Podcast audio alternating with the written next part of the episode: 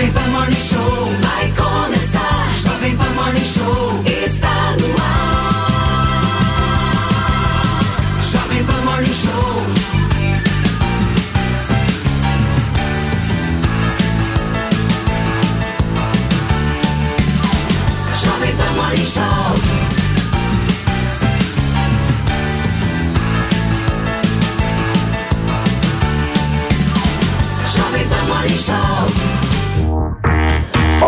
Opa, vamos nessa. Semana começando. Hoje é segunda-feira e o Morning Show já está no ar. Nós vamos juntos aqui nesta semana.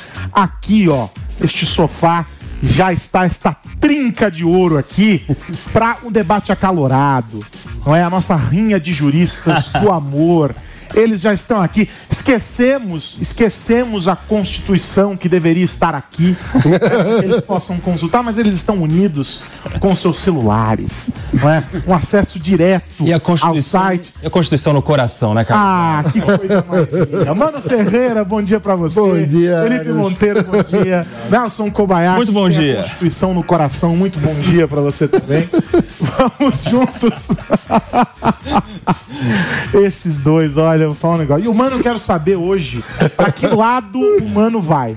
Depende o Mano da fica aqui, pauta. ele é um tempo. Vai, mano, vai do meu lado, do lado da racionalidade. Ah, olha só. Então, olha lá. O Morning Show de hoje começa com um tema que tem dado margem para diversas críticas ao governo Lula, que é justamente a atuação da segurança pública durante o que a gente vem acompanhando lá na Bahia, essa onda de violência que já registra quase 70 mortes. Nos últimos dias, o ministro da Justiça e Segurança Pública, Flávio Dino, disse que são injustos os ataques políticos. Eles não resolvem os problemas. O governo lança hoje o programa de combate às organizações criminosas. A ideia desse projeto é fortalecer a fiscalização em portos, integração das informações de inteligência e ampliação da capacidade das polícias. O ministro diz que o governo não concorda com teses absurdas que propõem a federalização da segurança pública em todo o país. Quero também ouvir esta turma aqui a respeito desse tópico. Ele alerta, e tem um alerta aqui para polêmica. Há uma diferença, não é? Sensível no discurso do Flávio Dino ao tratar ah, deste caso de violência na Bahia, por exemplo, e em São Paulo.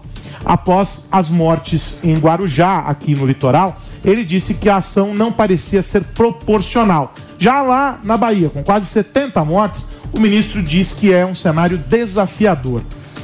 Vem pra cá, vamos discutir aqui com estes três esta situação. Eu vou começar, não vou começar com você.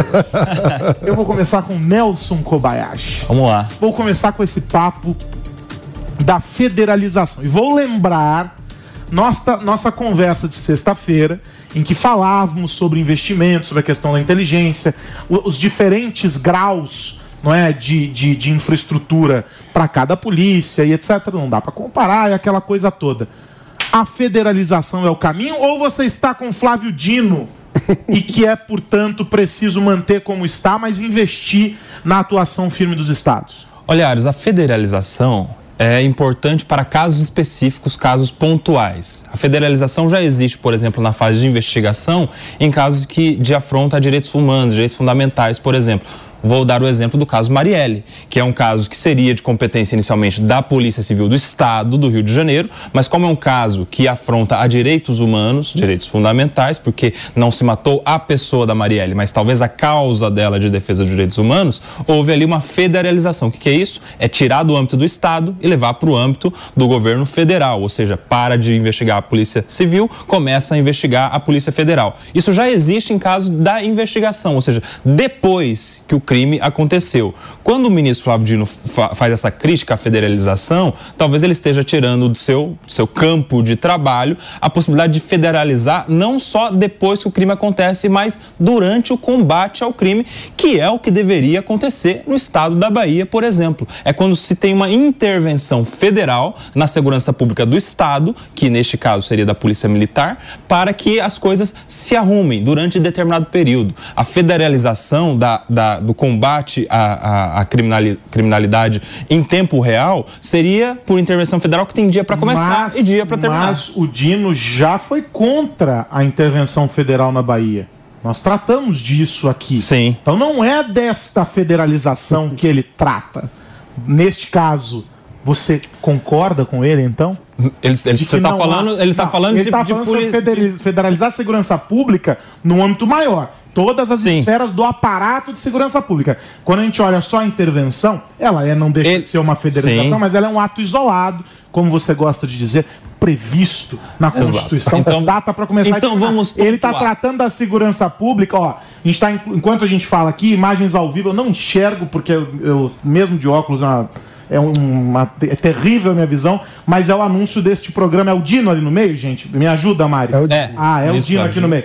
Então ele deve anunciar daqui a pouquinho. A gente vai transmitir para você aqui no Morning o anúncio desse pacote para a segurança pública. Mas Três tá pontos. falando sobre segurança pública no âmbito mais macro. Três pontos. Tem a federalização da investigação, tem a federalização que é a intervenção federal no, em tempo real e tem também a federalização das políticas públicas de segurança pública. É isso que é que ele isso quer dizer. Que é isso que ele está falando que não, Que não não, é a favor. O que está errado. Deve, deve sim haver uma federalização das políticas públicas justamente para que haja um banco de dados unificado que hoje não existe. Hoje, no sistema que a gente tem, com cada estado cuidando de segurança pública, fica muito fácil para o criminoso praticar crimes, em especial em áreas fronteiriças, porque ele pratica o crime em um lado da, da fronteira, depois vai para o outro lado e não há nem uma, uma unidade de banco de dados. Ou seja, é sim competência do governo federal dar mecanismos e instrumentos para que haja um único banco de dados também.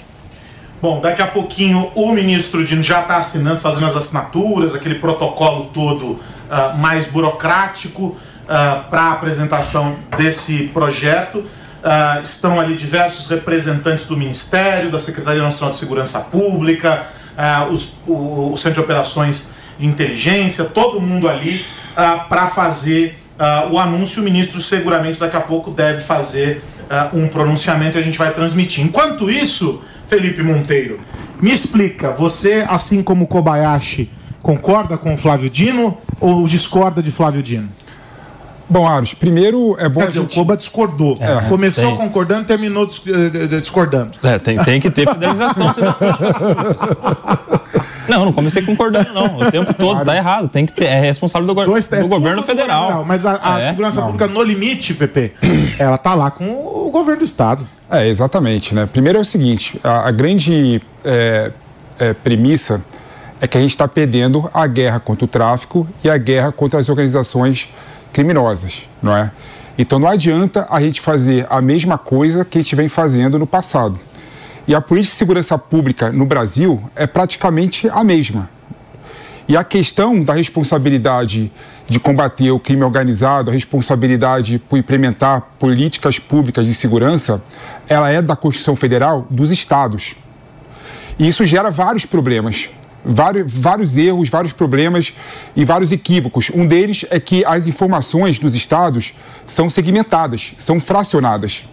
A informação, por exemplo, que São Paulo tem sobre determinado criminoso é diferente da informação que a Bahia tem sobre determinado criminoso. E essas informações, elas não se dialogam entre si. Não é? E isso faz com que o combate ao crime organizado, o combate ao tráfico, seja se dá de uma maneira muito errada e errática, não é? Então a gente tem que pensar em políticas públicas que visa unificar essas informações e que visa também unificar a inteligência da polícia. Né? É bom lembrar, por exemplo, que os estados federados, a polícia militar não conversa com a polícia civil. Não é? Pelo contrário, há estados que há rixas entre as polícias civis e polícias militares. Não, é? não dá para você ter um programa e uma política pública de segurança sem as polícias trabalharem de forma aliada entre si, não é? Então, eu creio que a federalização da política pública, ela é importante sim e é necessária, mas eu acho que tem que se dar no âmbito da inteligência, né? no âmbito da tecnologia, no âmbito de criar sistemas de informação que permitam dialogar os estados entre si e os estados com a, com a, com a União Federal. Agora, é, o que me deixa um pouco incomodado é que, mais uma vez, essas políticas públicas anunciadas pelo governo, apesar de serem um avanço, de fato, não é? ela não vai resolver o problema. Né? O problema de segurança pública envolve várias pastas, né? É um problema é, multifacetado, né? É, vários, vários objetos específicos, né? Envolve educação, envolve trabalho, envolve políticas públicas é, sociais, não é? Segurança pública por si só, de combate à criminalidade de modo ostensivo, de modo de operação ostensiva da polícia, né? Não vai resolver o problema. Pelo contrário, né? Pode até agravar a polícia, por exemplo, efetuando o crime de forma ostensiva, mata um traficante, por exemplo, prende o traficante, surgem vários outros, né?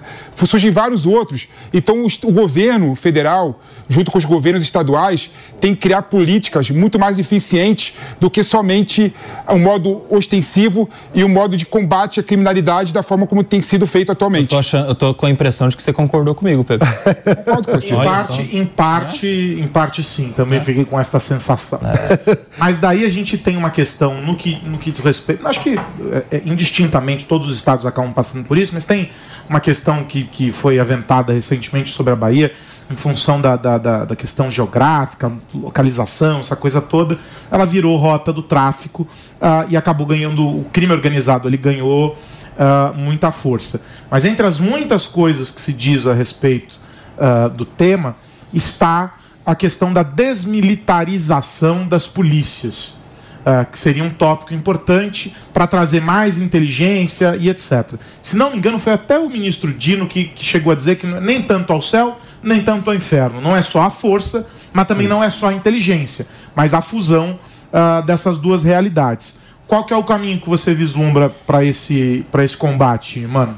Primeiro, eu não acho que a questão aí seja se a polícia é militar ou não é. A nossa polícia é militar por uma questão histórica e eu acho que não há por que comprar uma briga de desmilitarização da polícia quando nós podemos melhorar a gestão das polícias dentro da lógica militar, aproveitando vários dos benefícios que uma lógica militar tem para um policiamento, como a hierarquia, a ordem, a capacidade. Inclusive, o, o militar não é sinônimo sinônimo apenas de violência, né? O militar também precisa usar Aliás, não a é- inteligência. É, não é sinônimo de violência, né? Exato. É preciso, o, o militar integra o uso da força quando necessário e o uso da inteligência. Então, acho que a gente precisa é, separar, acabar com essa dicotomia que coloca como se o militar não pudesse pensar, como se pensar fosse com a polícia civil e a polícia militar fosse só é, usar a força. Não é bem assim, é preciso ter integração das inteligências inteligências. A gente começou a dar alguns passos no sentido de integração das informações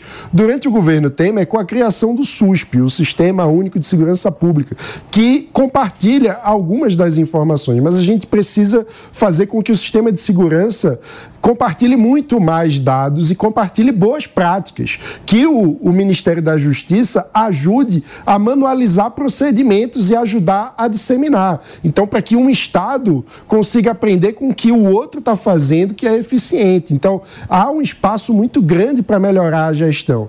Agora, um ponto que eu acho interessante nesse debate, que acho que não está na pauta do Ministério, é que a gente precisa, para melhorar o combate à criminalidade, tornar os processos mais céleres e eficientes. E aí isso precisa de reformas do Código Penal, do processo penal. E se fosse para falar sobre uma reforma federativa nesse sentido, eu acho que seria interessante pensar na é algo que é um debate que não está na mesa, mas pensar na possibilidade de você ter uma federalização, uma estadualização, no caso, das diferentes é, legislações penais.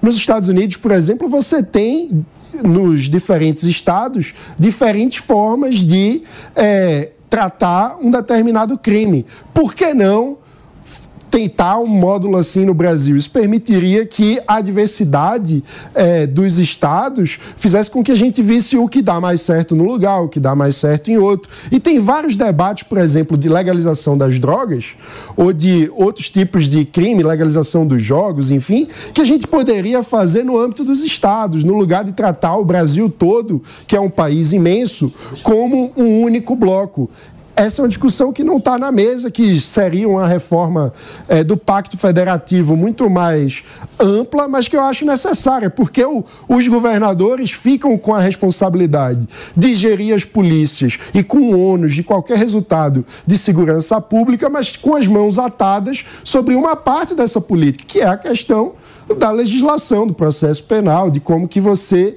é, vai conseguir fazer com que é, o, o, criminoso seja de fato punido, porque tem um gargalo hoje na, no Brasil na justiça. Agora, no que diz respeito ao, crime organizado, já que trata-se de um fenômeno que é nacional e não isolado uh, né, de um estado, ou talvez você tenha facções e regionalismos também dentro do, do crime organizado. Mas é um fenômeno de âmbito nacional.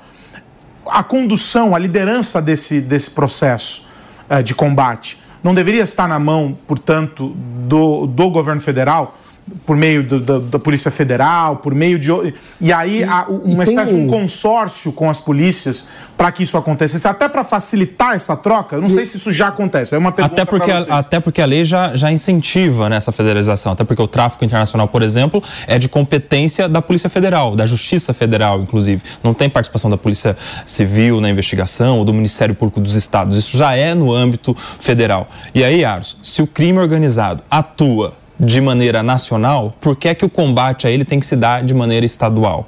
Tem que sim ter uma federalização das políticas públicas em relação, em especial, ao combate ao crime organizado, às facções criminosas, porque a facção ela pensa desde a origem da droga no cenário internacional, passando por diversos estados até a saída da droga do território nacional através dos portos, eh, principalmente. Ou seja, se o, se o cenário do lado de lá está organizado a nível nacional, do lado de cá, do âmbito do estado, a gente deveria também ter essa política sendo pensada nacionalmente. Nós estamos acompanhando aí as imagens desse evento, nossa equipe está lá Daqui a pouquinho a expectativa da, da fala do ministro Flávio Dino, e ele com certeza vai fazer a, a síntese do programa, e mais do que isso também, vai trazer a palavra do governo a respeito, mas é um pacote, um programa de combate ao crime organizado, uh, sobretudo ao crime organizado, mas com uh, um volume total de 900 milhões de reais voltados à segurança pública. A gente vai voltar daqui a pouquinho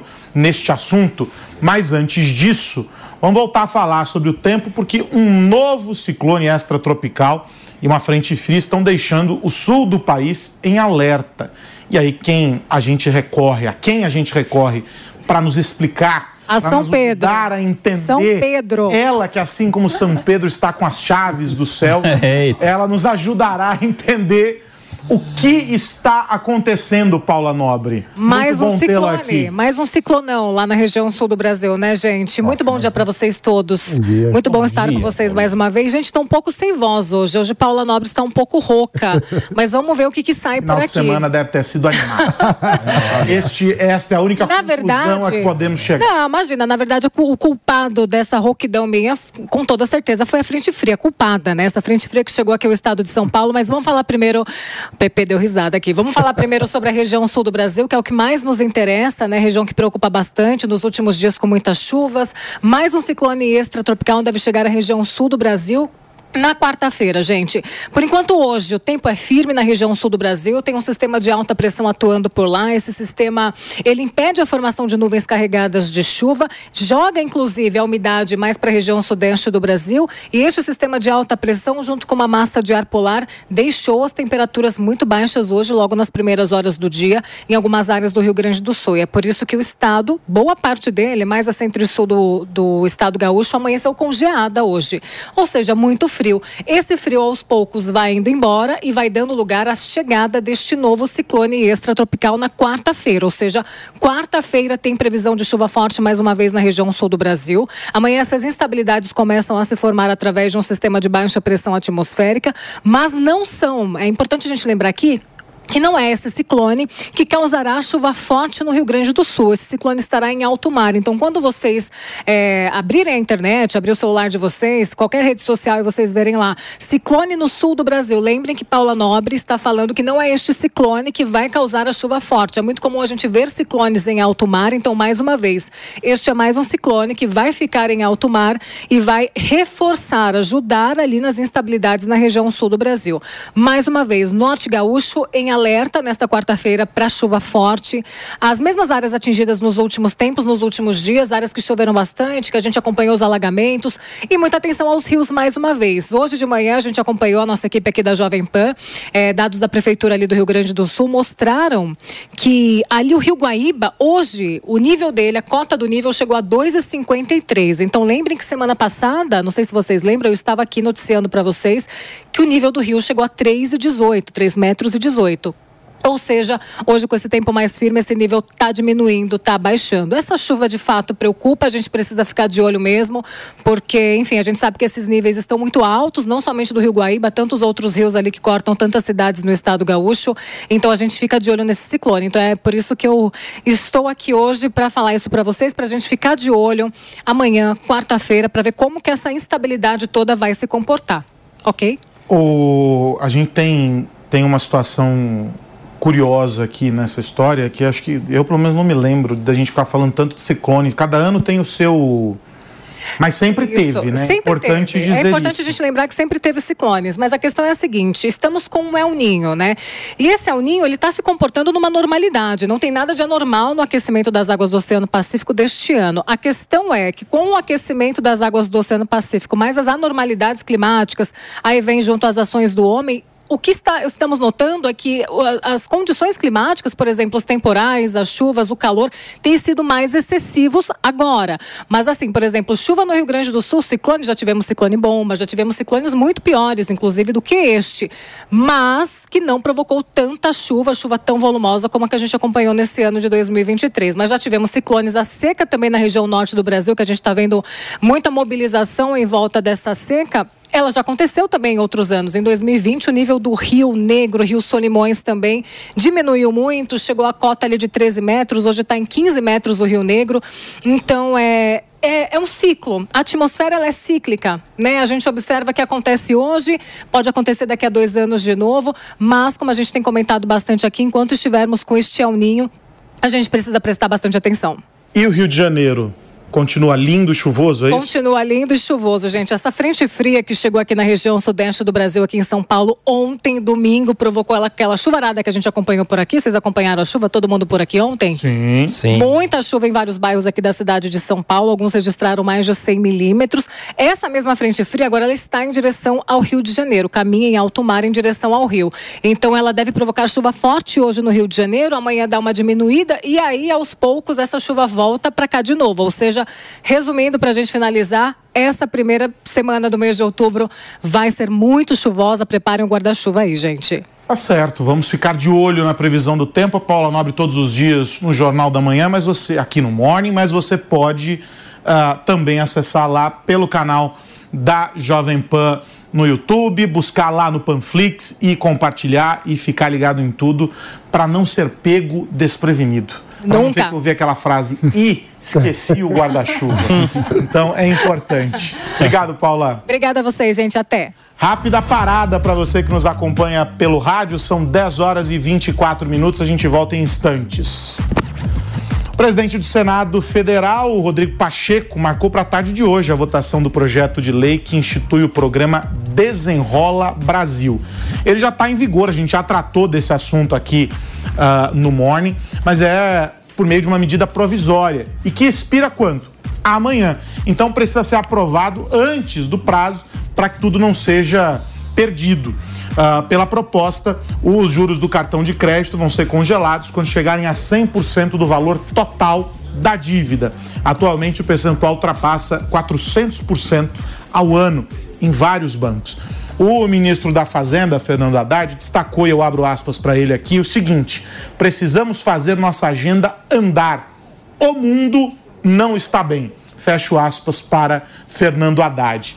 E aí, a tendência qual é? Primeiro, o aspecto político dessa história, porque não é como se o governo tivesse absolutamente tranquilo e confiável, não é, e confiante de que vai uh, colocar projetos para apreciação do Congresso e que vai passar tudo bem. Mas há um prazo, não é, correndo contra o governo. Então precisa submeter ao Senado hoje. Qual o clima na avaliação de vocês, Pepe? Ah, o governo tem aprovado com facilidade todas as pautas que coloca no, no, no, Congresso. Eu acho que o desenrola não vai ser diferente, né? E é bom lembrar, Aros, que o desenrola é um projeto que está sendo muito bem elogiado, né, pela base e pelos congressistas eh, em geral. Então eu sinto que o governo vai aprovar sim no Senado, não é? O Haddad já falou que se é, o projeto não for votado no Senado Federal a tempo, ele vai suspender o desenrola o que iria levar as pessoas que estão é, saindo da negativação é, com problemas de crédito no mercado. Então, eu creio que o Haddad vai conseguir é, aprovar esse projeto, sim.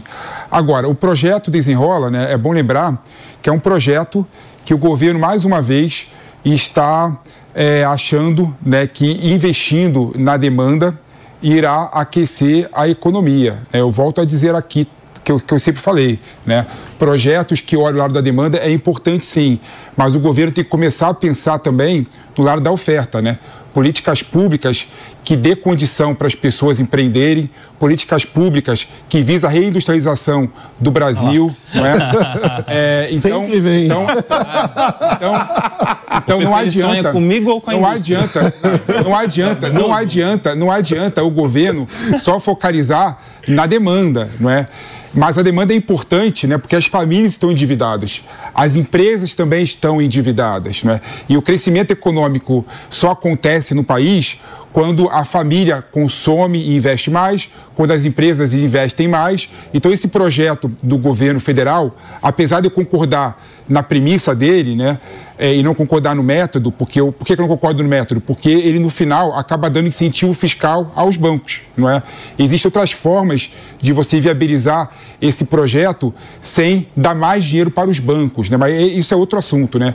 Mas o Haddad e o governo vão aprovar com certeza esse projeto. Mas não tem muito o que fazer. É o final do raciocínio aí dos bancos? Repete. É, o, a, a ideia do desenrola né, é o banco é, negociar com os consumidores, com Isso. os usuários, né, e ganhar o incentivo fiscal, no final das contas, né, pagar menos imposto. Né? E eu creio que há outros outras formas de você fazer esse projeto sem beneficiar ainda sem mais beneficiar ainda mais o banco. É que não tem muito como, né? Se o banco é o credor, ele tem que ter algum benefício, porque senão ele pode falar, não quero negociar. Ah, o projeto do então, assim, de alguma forma, ah, existe. Ah, ele tem que ter algum benefício, porque se ele é o credor do, do, do crédito aí da, da, da, questão com os consumidores, como é que ele não Qual vai que era o projeto do Ciro? Não, o projeto, o projeto do Ciro, por exemplo, Qual é um projeto é, total, total diferente, né? Porque o projeto do Ciro, é o Estado, com a força dele, iria negociar com o banco, não é? E aí você faria é, uma é, responsabilidade solidária entre grupos de consumidores que tiveram é, o, o, crédito e o débito negociado com o banco. Como né? se fosse cooperativa. É, como se fosse cooperativa. Então, por exemplo, eu, eu o Mano e o, e o, e o, e o Koba aqui... Só, com, só complementar quem, quem está nos acompanhando pelo rádio, o Felipe Monteiro está nos explicando a diferença entre o Desenrola Brasil e o projeto que tinha sido apresentado pelo Ciro Gomes o também. SP Ciro. O SP Ciro, com, o mesmo, com o mesmo objetivo. Termine a sua. Então, a ideia, a ideia do, do projeto Ciro Gomes era juntar 10 pessoas né, que tiveram a negociação com o banco concretizada e usar a estrutura do microcrédito. Ou seja, se o mano não pagasse a parte dele, que seria uma parcela de no máximo 100 reais, a gente, os nove, eu e o Coba, pagaria pro, pro, pro Mano, né? Seria uma renegociação isso fazia com confiadores, que, é tipo isso. É, é como se fosse isso, que é a lógica do microcrédito, né? Inclusive a tese do microcrédito ganhou o prêmio Nobel né, de economia, né? É uma, é, é uma tese que é utilizada no mundo todo. E não daria mais dinheiro para o banco. É, então, assim, então, ou seja, o projeto seria muito melhor e muito mais eficiente. Né? Ou seja, Coba, há muitas formas de você repensar a renegociação das Ó, vamos, vamos usuários. Lá pra, vamos lá para o Ministério da Justiça, o ministro Dino falando sobre o programa uh, de combate ao crime, 900 milhões nesse pacote. Vamos ouvi-lo. Porque é esse espírito de união nacional que o presidente Lula nos conclama. Ele tem um lema, um slogan: União reconstrução. Ocorre que, nesse caso da segurança pública, na articulação federativa, chamada legalmente de SUSP, Sistema Único de Segurança Pública, não se cuida de uma reconstrução. Se cuida, na verdade, de construir o que nunca existiu no Brasil. E daí, nós estamos muito orgulhosos da nossa equipe, porque tem tido a firmeza necessária para traçar um rumo e nele permanecer, nele perseverar, e ao mesmo tempo a humildade para fazer um processo participativo permanentemente. Eu governei um Estado por sete anos. Nos últimos quatro, nós só fomos chamados para uma reunião sobre segurança pública. Quando o ministro da época fez uma apresentação do que ele chamava de pacote anticrime, que nós sabemos o resultado escasso que tal iniciativa gerou. Amigos, amigas, a Constituição de 88 definiu os órgãos de segurança pública. Artigo 144. Lá estão os órgãos e as competências.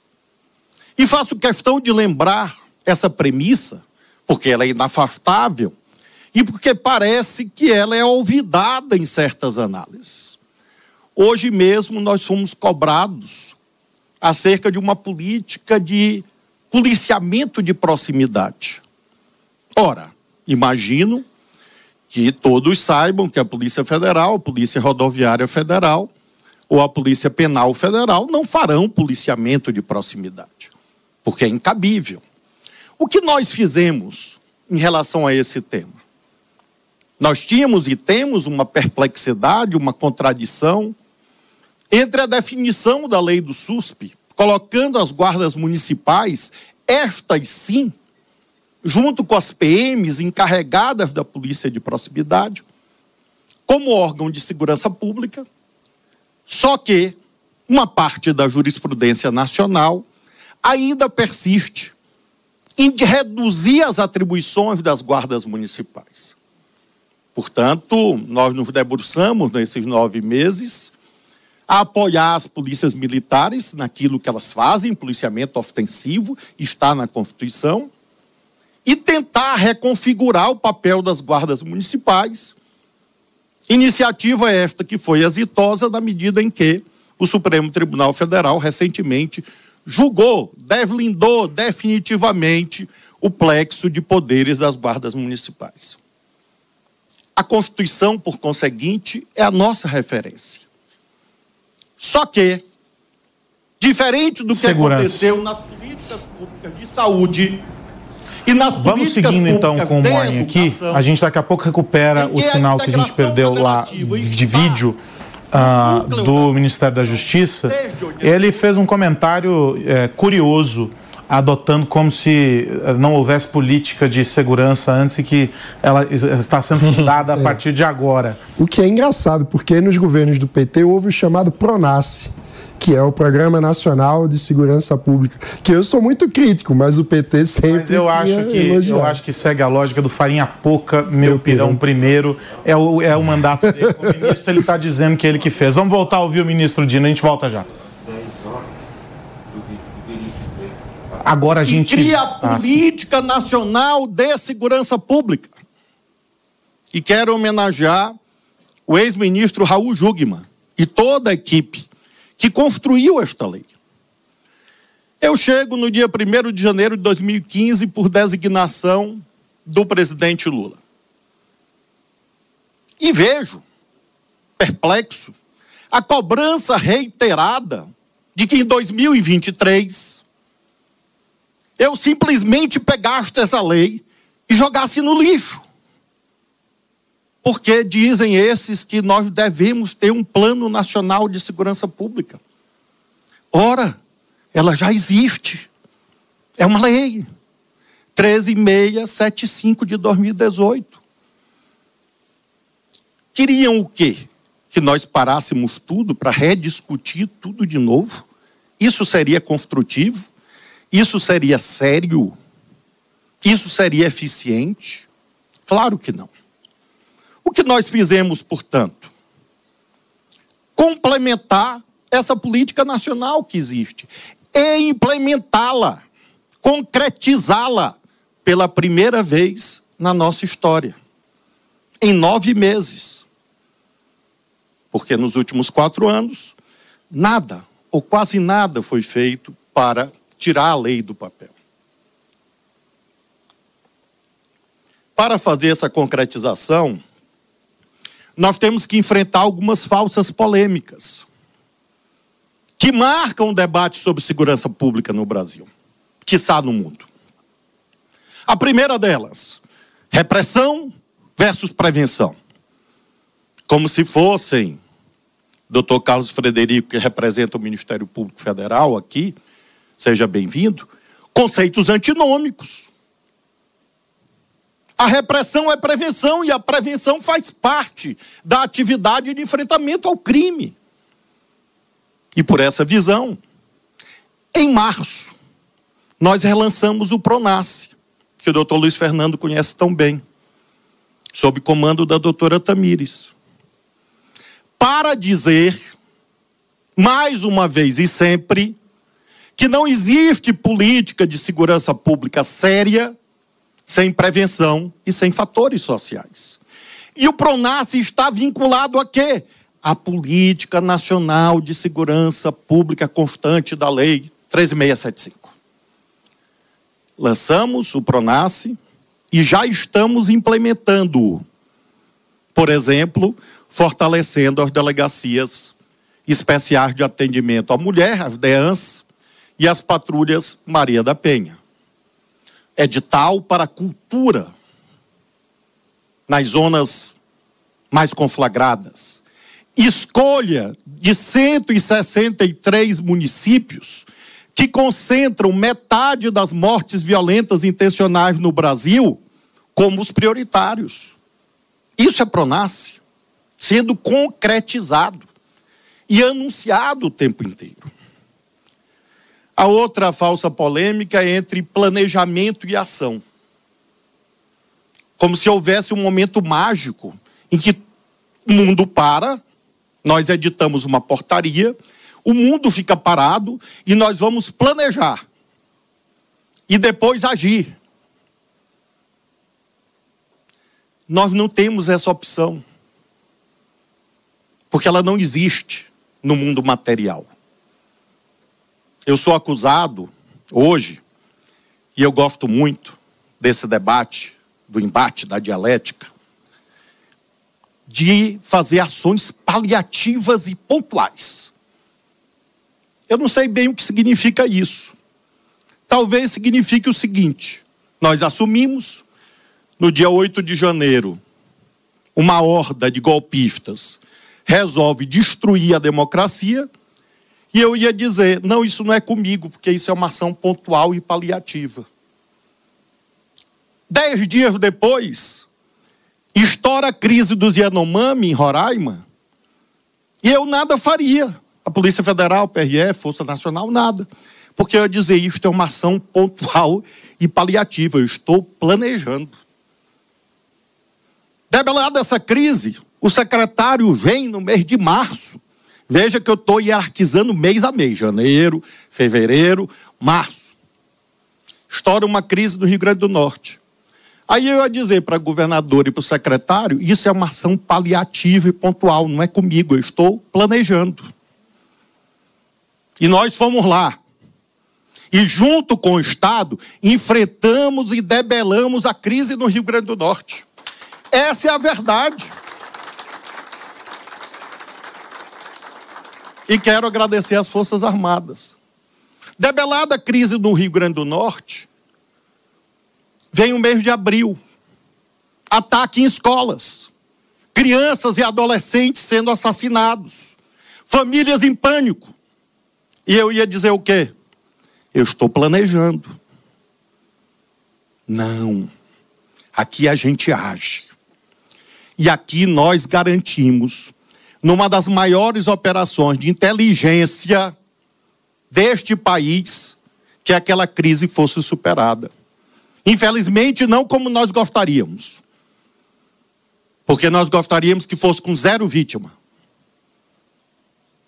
mas todos lembram o dia 19 de abril, as ameaças que paira, pairavam contra escolas públicas e privadas no país.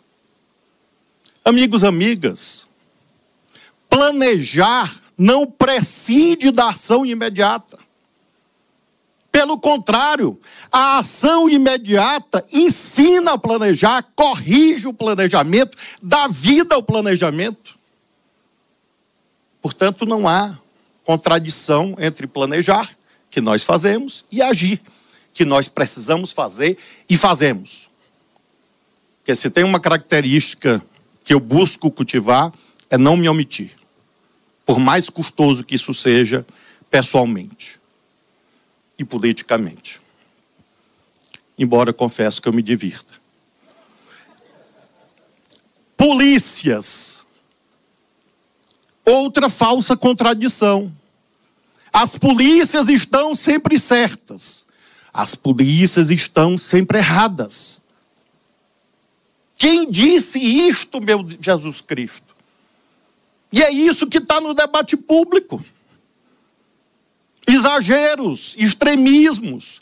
E nós não podemos incorrer nisto. Não é verdade que as polícias estão sempre certas. E é injusto dizer que as polícias estão sempre erradas. Como infelizmente alguns acreditam. Já houve sim uma sociedade sem polícias. Paraíso, Éden. Adão, Eva, aí cometeram um crime. Surgiu a polícia. Claro que nós precisamos, portanto, apoiar e qualificar as polícias. E é isso que nós estamos fazendo.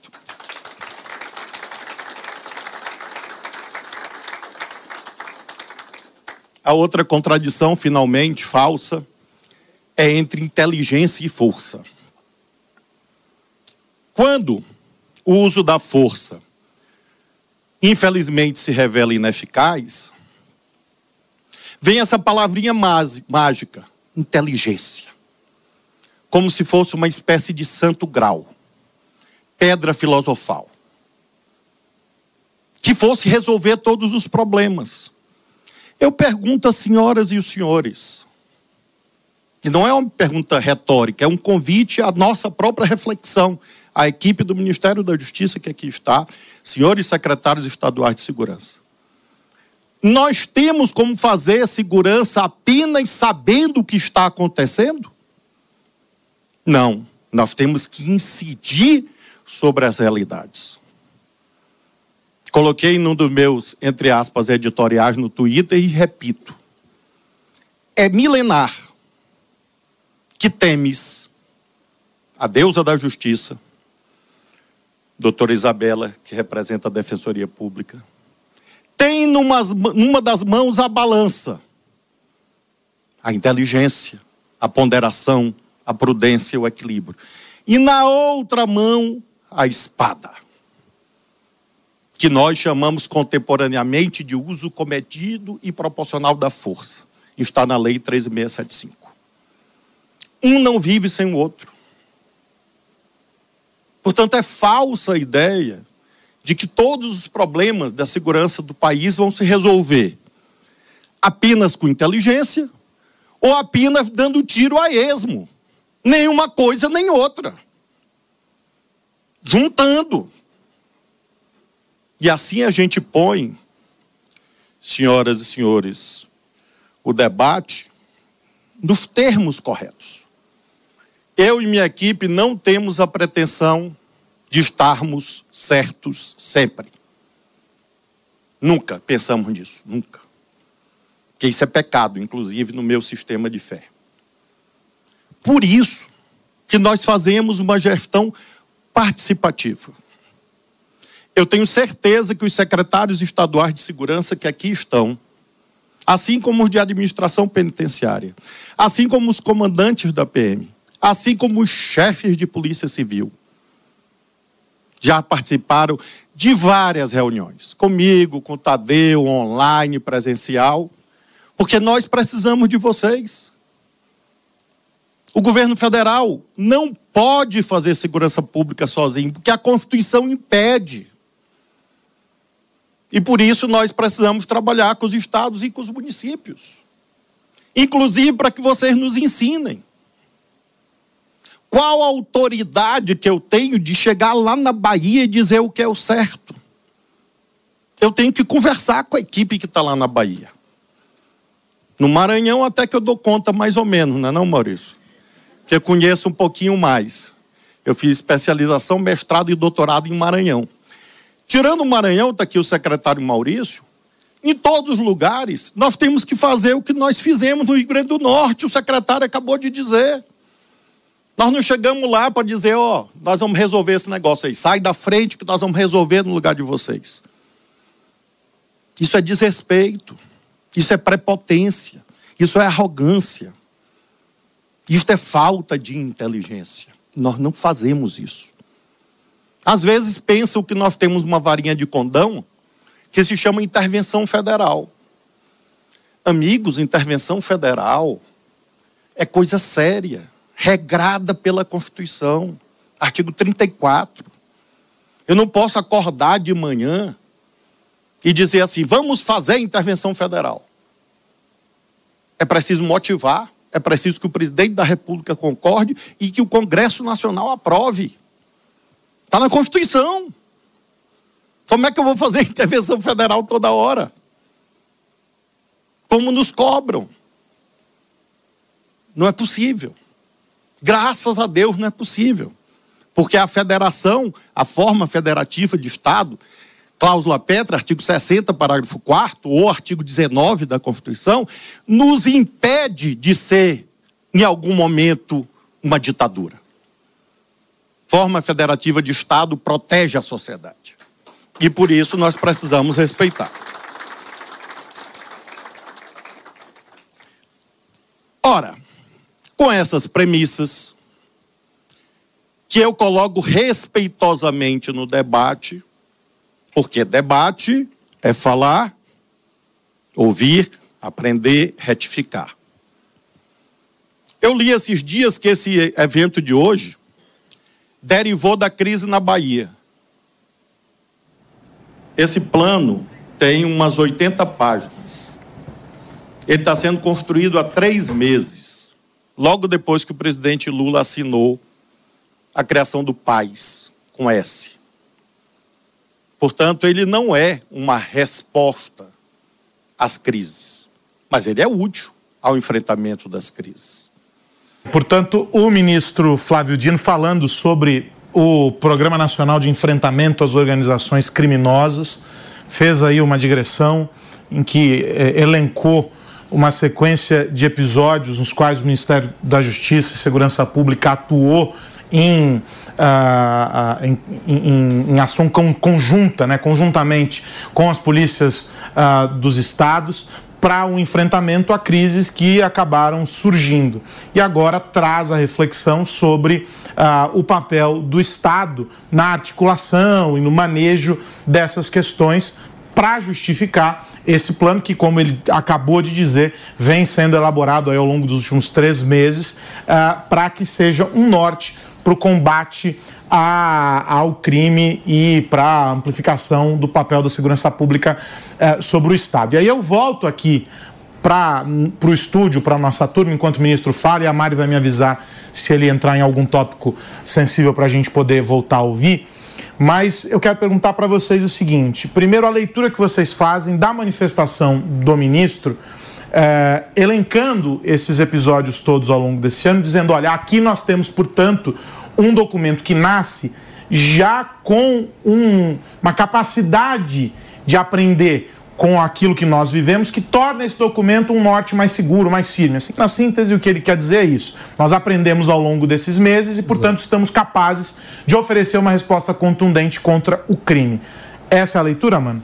Pois é, e é uma tentativa do ministro de responder às críticas que ele vinha recebendo em função das ações do seu ministério, que além da justiça é também da segurança pública. E ele tem recebido críticas, inclusive do próprio da própria base do governo sobre a falta de ações concretas para a política de segurança pública. Então, agora, o lançamento desse programa é uma tentativa de responder a essas críticas e, no seu discurso, ele tenta é, demonstrar né, que, ao longo dos meses, ele estava atuando. Então, é uma, é uma tentativa de se defender das críticas, dizendo: nós agimos enquanto estávamos planejando e agora vem uma coisa mais robusta. A gente precisa ver os detalhes dessa política. Um ponto que eu acho importante quando se trata de combate ao crime organizado e que eu não vi até agora, preciso é, ler o programa na íntegra, é a questão da gestão de presídios, porque a gente sabe que os presídios são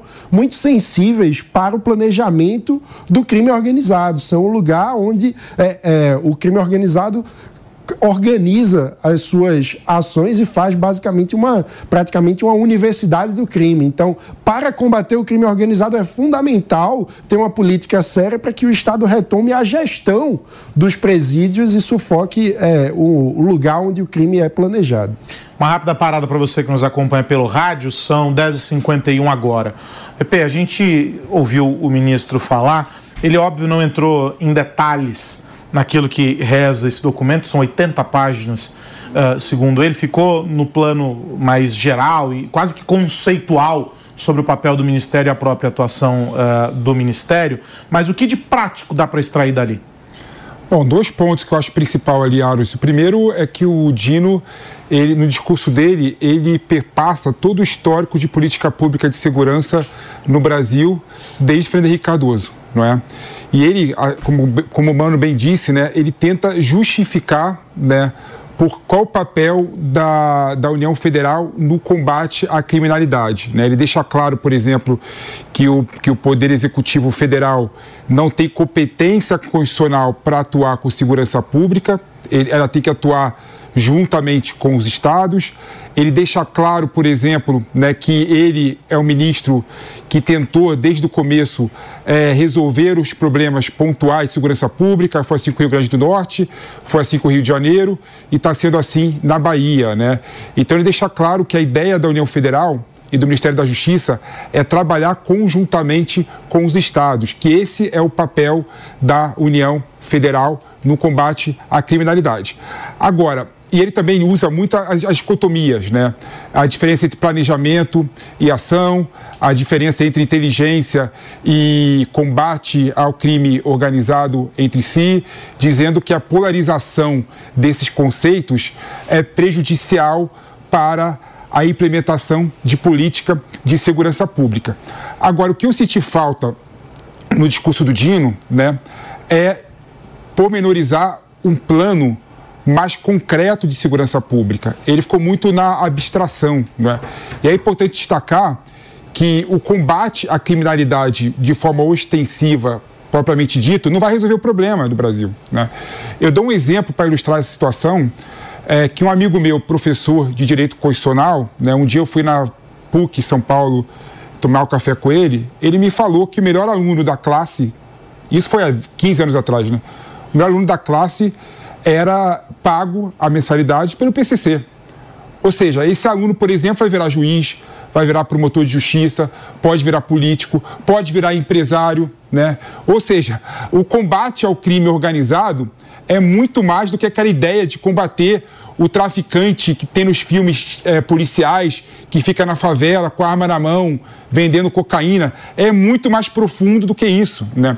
Se a gente achar que combater a segurança pública é somente combater o tráfico de forma tradicional, nós vamos falhar mais uma vez. Para a gente fechar esse tópico, Koba, é, a ideia por trás da, dessa premissa do que o, que o PP traz é a seguinte: para combater o crime organizado, o Estado precisa rever sua própria organização, né? Exato, né? E aí eu, eu traria só um detalhe nisso para combater o crime organizado poderia começar pela escola dos soldados do crime organizado, que é justamente no presídio, como o Ano já disse. E aí é, diferente do que o ministro disse, o governo anterior, por exemplo, te, nós tivemos a, a, alteração na Constituição, a emenda constitucional que criou, colocou em âmbito constitucional, no artigo 144, a polícia penal, ou seja, não dá para dizer que o governo anterior não fez nada, né? Isso daí foi um avanço que nós tivemos recentemente e que trata na raiz a questão do crime organizado, que é dar status de polícia àquele que está próximo da, da, do recrutamento de novos soldados do crime organizado. Esse é um detalhe importante também. Bom, a gente vai continuar acompanhando lá em Brasília essa, esse evento, o anúncio do programa de combate ao crime uh, organizado. O ministro Dino deve responder perguntas uh, dos jornalistas, seguramente as autoridades todas que estão por lá. Nossa equipe está acompanhando esse anúncio e vai trazer mais informações, vai trazer mais detalhes aqui para você que está ligado na programação da Jovem Pan, mas sem dúvida nenhuma, a segurança pública é um tema fundamental e sobre o qual o Estado agora está propondo algumas ações. Vamos direto para Nova York, as imagens do tribunal lá em Nova York, nos Estados Unidos, onde o presidente, o ex-presidente Donald Trump acaba de chegar para mais um julgamento nesta segunda-feira. Ele e os filhos Eric Jr. e Donald Trump Jr. são acusados de fraude que envolve a empresa da família, a Trump Organization, por supostamente inflarem os valores de ativos da companhia em um esquema bilionário. A gente está vendo o, o ex-presidente norte-americano falar a promotora responsável pelo caso está pedindo uma multa no valor de 250 milhões de dólares para o Trump e a proibição do ex-presidente e dos filhos dele de comandarem qualquer outra empresa no futuro. O republicano já falou nas redes sociais, como de costume, já se manifestou e disse que é inocente nesse caso e chamou essa história de absurdo dizendo se tratar do que ele diz perseguição política, já que tem eleição no ano que vem e o Trump é um dos nomes nessa disputa à presidência dos Estados Unidos, ele que quer voltar ao cargo. Nossa equipe está acompanhando, a gente vai monitorar os desdobramentos de tudo isso. Essas imagens são ao vivo, direto de Nova York. E de Nova York a gente vai para Brasília, aqui, capital federal, porque o presidente Lula já está despachando do Palácio do Alvorada, ele, claro, ainda em recuperação da cirurgia que fez na última sexta-feira. A gente acompanhou, inclusive, aqui pela Jovem Pan, a coletiva do nosso amigo Calil, doutor Roberto Calil, explicando uh, o andamento da cirurgia e o Lula teve alta antes do previsto ele retoma é, em novembro a agenda de viagens. Ele vai para Dubai e vai para Alemanha, mas quem vai trazer para a gente os detalhes sobre o quadro de saúde, o processo de recuperação do presidente, também essas viagens, é a repórter Janaína Camelo, que já está a postos direto de Brasília. Janaína, bom dia para você. Conta para a gente como é que está essa retomada dos trabalhos aí do presidente. Muito bom dia, Aros. Bom dia a todos que nos assistem. Pois é, o presidente, segundo a equipe de assessoria dele, está bem dentro da normalidade, tá? A agenda de hoje não tem nenhum compromisso oficial, não tem nenhuma, não tem nada agendado, é uma agenda vazia mesmo. E lá no Palácio do Planalto também, sem nenhuma movimentação, ninguém entra, ninguém, ninguém sai. E assim deve continuar por enquanto, tá? Porque a recomendação médica é que o presidente não receba visitas no momento. O presidente, desde quando ele saiu da sala de cirurgia, né? No dia seguinte, ele já fez aí sessões de fisioterapia, que deve continuar pelos próximos dias, sempre pela manhã, pelo menos duas vezes ao dia. Lula saiu do hospital ontem, do Hospital Sírio-Libanês, onde ele estava internado, às 16 horas. Ele, inclusive, saiu sem ninguém ver. Ele saiu pelos fundos do hospital e não falou com a imprensa. Ele saiu às 4 horas da tarde, antecipando, então, como você disse, né, a alta hospitalar que estava prevista só para terça-feira. Os médicos, depois de avaliarem o presidente, a evolução clínica dele, né, consideraram que o presidente estava então em plenas condições de voltar para casa, de continuar o tratamento em casa, já que ele também tem uma toda uma estrutura, né, da presidência da República, uma estrutura médica que pode acompanhá-lo. Bom, ele saiu lá do Hospital Sírio-Libanês, onde ele fez a cirurgia no quadril. Ele fez duas cirurgias, né, Aros? A cirurgia do quadril, também a cirurgia das pálpebras, que é para retirar ali o excesso de pele ao redor dos olhos, e as duas, os dois procedimentos procedimentos foram muito, foram um sucesso segundo os médicos, né? E aí ele foi, seguiu direto para o Palácio da Alvorada, onde ele vai passar aí a despachar pelos próximos dias, por pelo menos pelas próximas três semanas. E o presidente também ele não cedeu, é, é bom frisar esse detalhe, ele não cedeu a presidência em exercício para o seu vice, Geraldo Alckmin. Como você disse também, as viagens, inclusive as nacionais, estão suspensas por enquanto até o final de outubro. Ele só vai poder retomar as viagens em novembro. E aí nas redes sociais, ontem à noite, depois que já estava em casa, no Palácio da Alvorada, o presidente agradeceu as orações, as mensagens que ele recebeu nos últimos dias e disse que está se recuperando, está bem. Nas palavras dele, abre aspas, ele está, está se recuperando para trabalhar mais para o Brasil e correr uma maratona, fecha aspas. Bom, a gente vai acompanhar toda a movimentação por aqui, inclusive a Secretaria de Comunicação da Presidência disse que ao final do dia eh, pode ser que ela anuncie aí o estado de saúde do presidente, as últimas atualizações, se alguém visitou o presidente ou não, se alguém entrou no Palácio da Alvorada, e a gente vai estar acompanhando tudo por aqui. Qualquer novidade a gente volta na programação da Jovem Pan News. Aros, é com você. Janaína, querida, obrigado, um bom trabalho para você por aí em Brasília. Você volta daqui a pouquinho aqui na programação da PAN com mais informações da capital federal. A semana está só começando, então tem muita notícia por lá. E a gente vai falar agora sobre o ex-procurador Deltan Dallagnol, que se filiou ao Partido Novo e já cogita se candidatar, vejam só, à Prefeitura de Curitiba.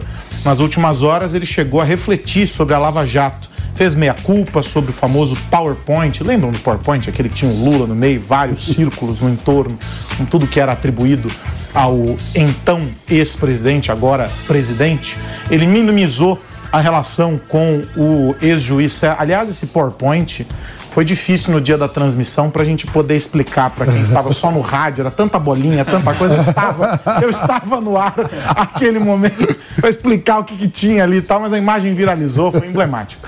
Minimizou a relação com o ex-juiz Sérgio Moro e disse que teria feito algo diferente sobre o fundo da Lava Jato. Além disso, o que chamou muito a atenção é que Deltan disse que o foco vai ser formar lideranças políticas segundo ele, e, aí que, e aqui eu abro aspas, lideranças estas apaixonadas pelo Brasil.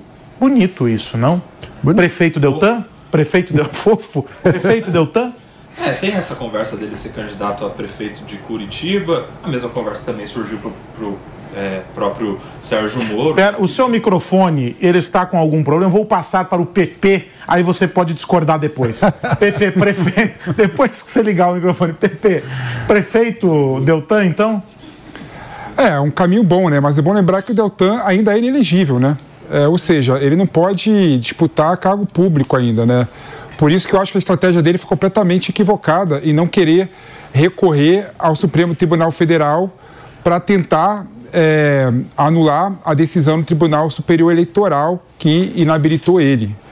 Agora, é, é bom lembrar o seguinte, Aros, primeiro ponto, né? A, o movimento Deltan faz todo sentido, né? Primeiro porque o, o Novo é, talvez seja o único partido 100% lavajatista, né? Não conheço ninguém do Novo publicamente que se coloca contra a Lava Jato. E o Podemos, apesar de da, da presidente do Podemos ter sido, no início, muito leal ao Deltan, deixou o Deltan sozinho, né, depois do julgamento do TSE, com medo do julgamento do Deltan respingar no Partido Podemos. Né? Então, a ida do Deltan para o Partido Novo foi muito bem pensada e muito bem estruturada nesse sentido. Né? O Novo é um partido lavajatista, é um partido que entende que a Lava Jato fez o bem para o Brasil sem qualquer tipo de é, crítica.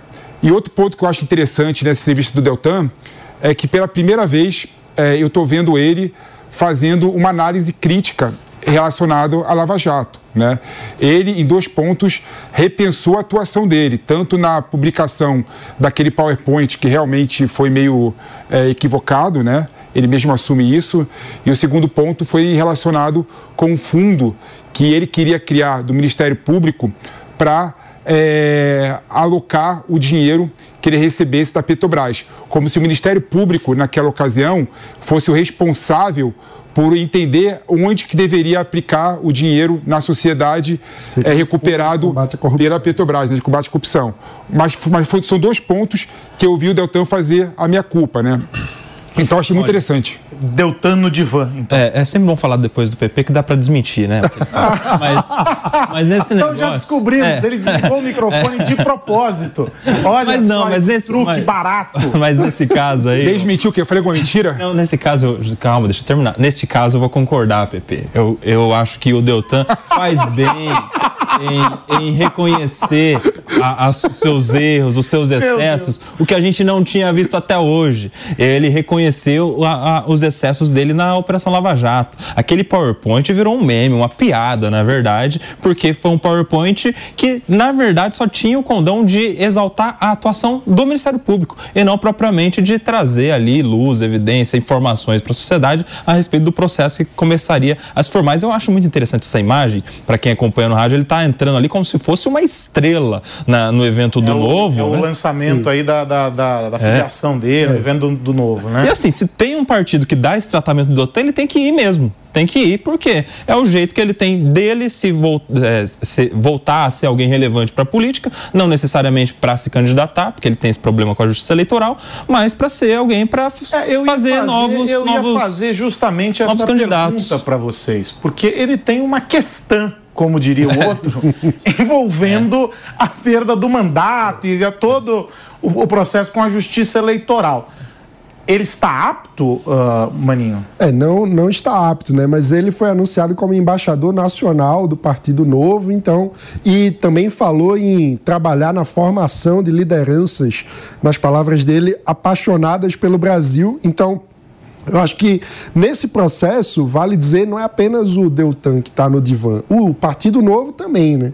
O Partido Novo vem passando por uma reformulação, inclusive lançou um, um, um ajuste da sua marca é, nesse evento também. Então, eu diria que foi um evento para marcar um novo momento do Deltan e do partido ao mesmo tempo. Então, é, e eu acho que isso vem no sentido de formação de lideranças para a eleição do ano que vem, independentemente do Deltan vir ou não a ser candidato à prefeitura, eu acho que ele vai acabar não sendo em função dessa questão jurídica, eu acho que ele vai ter um papel a contribuir na formação de quadros que podem disputar a eleição pelo Partido Novo, que é um partido diferente de, dos outros no sentido de que ele tem uma marca de uma atuação mais ideológica, enquanto muitos partidos são pautados por um pragmatismo excessivo, por um fisiologismo, na verdade, o Novo tem alguma é, coerência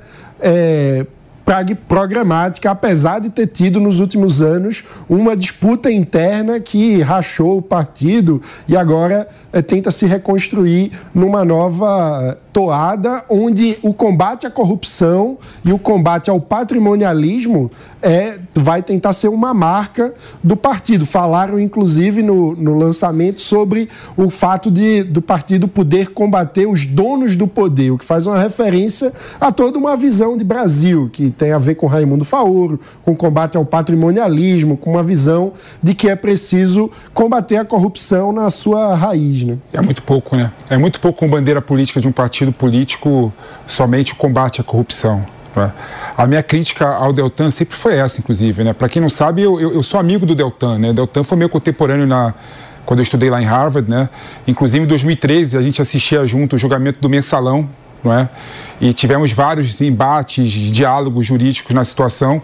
E a minha crítica ao Deltan e à Lava Jato e ao lavajatismo em geral é achar que o problema do Brasil é a corrupção.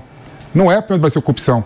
O Brasil não é mais corrupto que nenhum país dos BRICS. Mas o- o Brasil não é mais corrupto que a Mas não é a França. única bandeira. o Brasil não é mais corrupto que os Estados É a Unidos. única bandeira do partido. É, ou seja, é- Acho- é- acho injusto. Se, se, se segurar na questão do combate à corrupção Oh. somente com uma bandeira política partidária, é, infelizmente Mas o não, Deltan, não sim, muda o Brasil. Majoritariamente ele foi eleito com essa causa como a grande Ano passado, bandeira dele, Sem é. dúvida é a grande bandeira. Mas quando ele, por exemplo, eh, faz esse ajuste de sair, por exemplo, só do combate à corrupção e mencionar os donos do poder, quando passa para o patrimonialismo, tem toda uma visão decorrente daí de política pública, de como você fazer eh, políticas econômicas, inclusive, que diminuam a influência do patronato, dos donos do poder. Patronato é a expressão do Raimundo Faoro, né? Que, eh, do- dos donos do poder, aqueles que usam o Estado para se servir é, do país. Inclusive, é um dos motes do relançamento aí da- dessa, desse evento do novo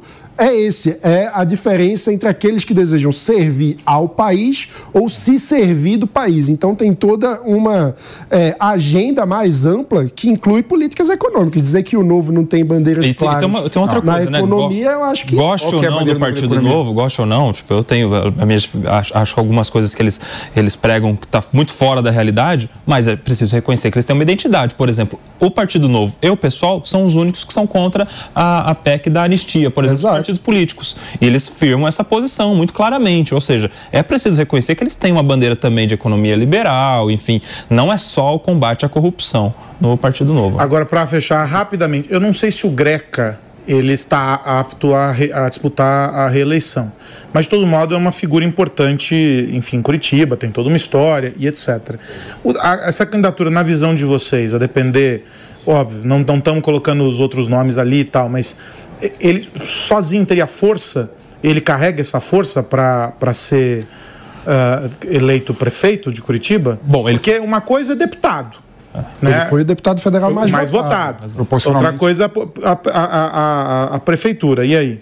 É, o fato dele ser o deputado mais votado coloca ele, claro, no radar para ser um, um- Mesmo um diante de candidato. tudo isso que, que aconteceu, ganha ainda essa. Eu acho que não tem condições do ponto de vista eleitoral, mas independentemente disso, ele vai influenciar nas Carrega um eleições. capital político. vai, seja ele ou seja quem ele apoiar, vai ter alguma transferência, ainda que limitada, de, de prestígio ali, de, de votos. E Perfeito. vale dizer que a Indiara Barbosa, que é a vereadora, uma das vereadoras do Novo em Curitiba, junto com a Amália Tortato, foi a vereadora mais votada na eleição de Eles 2020. fariam uma chapa. E ela também é cotada como possível candidata à prefeitura, caso o Deltan não, não tenha Não condições jurídicas. Exato. Perfeito. Vamos falar sobre o Kaique Brito, mas agora um alerta de polêmica, porque tem um novo vídeo que mostra o ator Kaique Brito conversando com uma mulher desconhecida. As câmeras de segurança registraram o ator pedindo o número de uma desconhecida após tentar beijá-la. O amigo Bruno De Luca aparece, afasta diversas vezes Kaique Brito, que vale dizer é casado da mulher em questão. Ele recebeu alta ah, na sexta-feira e se recupera em casa depois de ter sofrido politraumatismos em decorrência de um trauma. Evidentemente, a gente está vendo as imagens aí que foram divulgadas neste final de semana. Ele volta para falar com a moça, é puxado pelo braço ah, pelo Bruno De Luca. Ele tem alguma coisa na mão, não, não sei o que, que é, se é um copo, uma garrafa, alguma coisa. E ele volta e tenta falar, e vai e volta. É mais ou menos aquela história de que quanto mais mexe, mais mal cheira. Não é mesmo, maninho? Ficou difícil aí para ele em casa, sobretudo, né? Porque aparentemente, é, bem, fala aí do contexto do acidente. Tudo indica que ele estava se divertindo com um amigo, conhecendo mulheres, é, e no, no contexto em que ia no carro, aconteceu aquele É, acidente. foi atravessando esse calçadão aí, né? Ele estava indo em direção ao outro lado da, da avenida e etc. E- Mas enfim, são, são aquelas, é, é, aquelas peças do quebra-cabeça que elas já estão com as pontas um tanto quanto quebradiças e dificilmente a gente vai juntar todas elas ah, por completo, né? Mas a, a forma como o Bruno de Luca interage com ele dá a entender que ele está alcoolizado, provavelmente, não está exatamente sóbrio e o É, amigo está a, a tentando. Mari chamou a atenção, o Bruno Deluxe está descalço, inclusive, na imagem que a gente vê. Cara, É a beira da praia. TV. É, tá, Estão na beira da praia. É, é- esse restaurante é o tudo bem, isso calçador. aí foi o quê? Foi de madrugada. Ele estava Não tava na praia. na praia, na Mas é praia. calçadão, na né? praia, na praia não tava. praia, né? na praia. Mas tá descalço, assim. Mas é no Na calçador. praia, na praia. Muitas vezes a Você pessoa. dá um bom advogado do Bruno De Luca. Ô, mano. Não, Tava na Foi, praia. não foi tomar um amigo assim, né? Não foi tomar um amigo assim. Deixa, deixa eu cumprimentar quem está chegando pelo rádio. A gente está falando sobre o Kaique Brito, o ator que teve alta na sexta-feira. Está se recuperando em casa depois do atropelamento, lá do acidente. E aí agora esse vídeo que foi divulgado no final de semana mostra o ator conversando. Eu não sei se chegou a ver algum diálogo. Parece que ele insistia, pelo menos o que as imagens. Tem como soltar a imagem para a gente acompanhar é, enquanto eu, eu as narro por, ah, por cima? Ele vai mostrando. ah, ah, ele vai tentando falar com a moça, o Bruno De Luca puxa ah, ele, ó, tenta Ah empurrar pelo braço, aí entra no meio, e ele, ele pega na mão da moça, fala. Aí aquele ele papo. aproxima o rosto. É mais ou menos aquele papo, depois de um determinado número de doses, em que você se torna absolutamente insuportável, ele tenta beijar a moça, a moça fica ali naquela situação, tal. Ou seja, tudo ruim, uma situação muito estranha. O Bruno De Luca lá abraça ele, pega pela cintura, faz a turma do deixa disso, não vamos, não, não é aqui. blá, blá, blá. Enfim, e aí termina a imagem que a gente recebeu, que foi divulgada. E ah, agora aquela história: o cara é casado, a imagem abre margem para um sem número de, de interpretações, mas fica claro pela imagem que ele estava alterado. e aí isso parecia. nos ajuda a entender, para além da questão ali da, da, da, da relação e etc., que ninguém tem nada a ver com isso, nos ajuda a entender o que levou a ele eh, parar no meio da avenida sem prestar atenção que vinha vindo um carro. E aí vale lembrar também que o carro é, ele tava, não estava acima da velocidade. O arquivo, o, o inquérito foi Arquivado. foi arquivado, porque eh, verificou-se que o motorista estava dentro da regra e tudo. Ou seja, ele praticamente, colocar entre aspas aqui, se lançou em direção ao carro sem margem para que algo fosse feito, né? E muita gente ficou condenando, cancelando o Bruno de Luca como se ele fosse o um grande culpado da situação. E as imagens novas mostram que talvez tenha um contexto ali que a gente não vai conseguir saber todos os detalhes, mas que parece que ele estava tentando ajudar o amigo de alguma forma, né? Então, essa situação mostra sempre o quanto tomar conclusões precipitadas sobre uma história que a gente sabe parcialmente é negativo. É algo da dinâmica das redes sociais. O pessoal entra muito no cancelamento automático Que com é a o lance do fração. tribunal da internet. né? As Exatamente, pessoas né? con- condenam a partir de um frame e não se, se esquecem que tem uma longa imagem antes e depois daquilo, né? Só que isso- isso dá uma mexida também, né? Porque a investigação, com base em informações do ML e IML, eh, divulgou que na ocasião ele não estava alco- alcoolizado, segundo os exames. E as, e as imagens mostram alguém não- meio, eu, eu meio, meio insisto, estranho ali, Eu né? insisto que eu não enxergo. A gente está tomando um cuidado, é, importante dizer, para preservar o rosto da moça, que é uma figura ah, que não é conhecida. Ah, então a gente não tem a imagem de perto, E etc. que não tem culpa de nada. Não né? tem absolutamente culpa, mas eu quero dizer que eu não enxergo, não consigo dizer o que ele tá bebendo, mas ele tem alguma coisa na mão, parece. Não tem, Mari? Você que tá vendo no monitor grande aí no Switcher, ela tem uma. ele tem uma, uma- alguma coisa na mão. Mas aí- daí a gente saber se tá era na- álcool, se não era, tá na o IML praia. já fez a constatação dele. Mano diria que tá na praia deve ser água de coco. Ou água- ou água do mar. Pé na areia, caipirinha. Mas é, é, é aquilo, é uma toda a história tem um grande desenrolar, né? E aí a gente vai buscando. E hoje, sabidamente, muito difícil não se juntar esses pedaços. Não vamos montar talvez a imagem inteira, isso que é importante dizer. Mas, mas juntar a maior parte dos pedaços é fácil, porque está tudo registrado. Isso aí é o que? A barraca de um quiosque, na, é a câmera ah, de um quiosque na praia, de uma barraca na praia. Ou seja, é, assim como essa, deve ter de prédios do outro lado da rua, você tem como verificar o motor do carro, você tem um sem número de, de, de elementos que ajudam a compor o cenário, né? Não, é isso aí, é isso aí.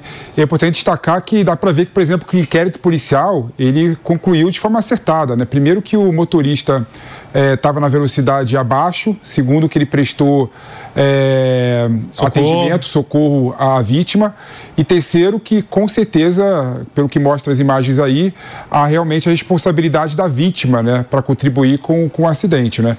E, o, e o terceiro, e o, e o aspecto que eu acho importante é a ideia do tribunal da internet, que é cruel mesmo. Né? O pessoal massacrou o Bruno de Luca, falou que o Bruno de Luca é um péssimo amigo, e o que a gente vê aí na imagem é o contrário, né? O Bruno de tentando é, socorrer, tentando ajudar o Kaique Brito não, não ter nenhum, nenhum tipo de postura equivocada em relação à menina que está aí no vídeo. Aí temos que ter dois cenários aqui. Eu, vou, eu fazendo o, o advogado diabo. Dois cenários. Ele está ajudando o amigo a não fazer esse atropelamento. Ele talvez não ajudou depois do outro atropelamento. Seja, Um acidente ele te livrou o amigo. O outro, Imagina, imagina a noite inteira, Mari tá lembrando, imagina a noite inteira esse cara tentando tirar o amigo, que sempre tem um amigo. né? Sempre tem um amigo que é o problema da história. E tem sempre um amigo que é Olha ali, ó. a salvação do problema. Imagina se Bruno De Luca é a salvação do problema. A noite inteira, ela puxa pela camisa, dá aquela voltinha, puxa, levando, com risco de levar um pisão no pé descalço. Ele tá resiliente ali na missão tentando, ó, vem cá, sai daqui, aí sai alguém de dentro do, do, do, do quiosque, aquela coisa toda. Imagina a situação, gente. Agora, uma coisa estranha também é essas imagens ficarem vindo aos poucos, né? Eu não sei.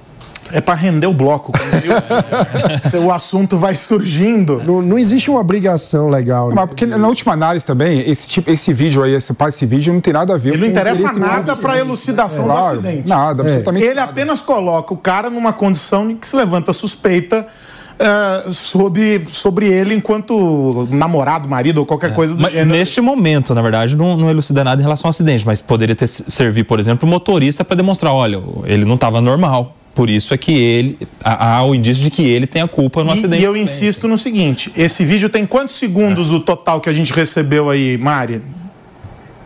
Ele deve ter poucos.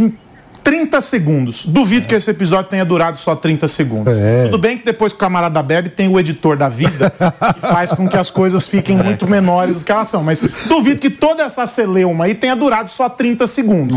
Então, essa imagem, seguramente, e aí é o que o Koba está dizendo, ela ajuda a entender ah, o, o- o contexto maior de como eles chegaram ali, em que condições chegaram ali, quanto tempo ficaram ali, e, e- e coisa que vai, e etc, etc, etc. E é o mesmo ângulo daquela primeira imagem que foi ah, divulgada que mostra o Bruno De Luca colocando a mão, as mãos na cabeça. Mesma né? câmera, né? É a, me- é a mesma câmera, a mesma posição de câmera que mostra esse cenário. Mas enfim, é aquela velha história.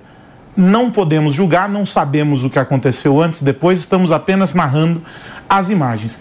Mas, que é no mínimo curioso, isto é. O ministro do Turismo, Celso Sabino, vai participar amanhã de um debate sobre o valor abusivo das passagens aéreas. Esse é tema recorrente, hein? Ele destacou que não há perspectivas de intervenção nas empresas. Em meio à crise com as companhias, né, as, as empresas de milhas, o ministro diz que o governo federal está focado em tornar o país autossuficiente na produção de querosene de aviação. Além disso, o ministro do Turismo pretende usar a Brasília para o projeto piloto Hospeda Brasil, para controlar a taxa de ociosidade nos hotéis e aviões. Ele falou à rádio Band News eh, que antecipou e o, o programa Voa Brasil com passagem de 200 reais por trecho e vai mudar de nome para Conheça o Brasil. Na entrevista ele disse que o programa vai ser dividido em três frentes. As passagens aéreas, e não só as passagens aéreas, mas a, a discrepância entre o valor da passagem e o serviço que é ofertado pelas companhias aéreas é o que choca o brasileiro. Porque se você paga por algo e você recebe um serviço que você fala, nossa, isso aqui brilhou os olhos, é uma coisa. Mas cada vez mais o serviço ele é reduzido, você tem um atendimento que, quando muito, ele é razoável e o preço só sobe. E as alegações são sempre as mesmas, mas a gente ouve falar sobre diminuição de equipe, né, ou seja, as, as- as companhias aéreas reduziram ah, funcionários. Você tem a questão das malas lá, a cobrança pela, pelas malas, ou seja, é mais um, uma fonte de receita. Ou seja, é um, um troço complexo. E o governo tentando, por meio desse programa, oferecer acessibilidade a mais gente a esse tipo de, de transporte. Essa é uma conta das companhias aéreas que, para mim, ela não fecha, Koba. Olha, Aros, eu acho que em relação ao valor das passagens, é do mercado, a companhia aérea dá o preço e quem pode paga. Tem essa premissa. Mas a gente tem uma outra questão, que é a, a- disparidade dos preços das mesmas passagens do mesmo voo. Às vezes, dentro do mesmo voo, tem alguém que paga 200 e alguém que está pagando mais de mil.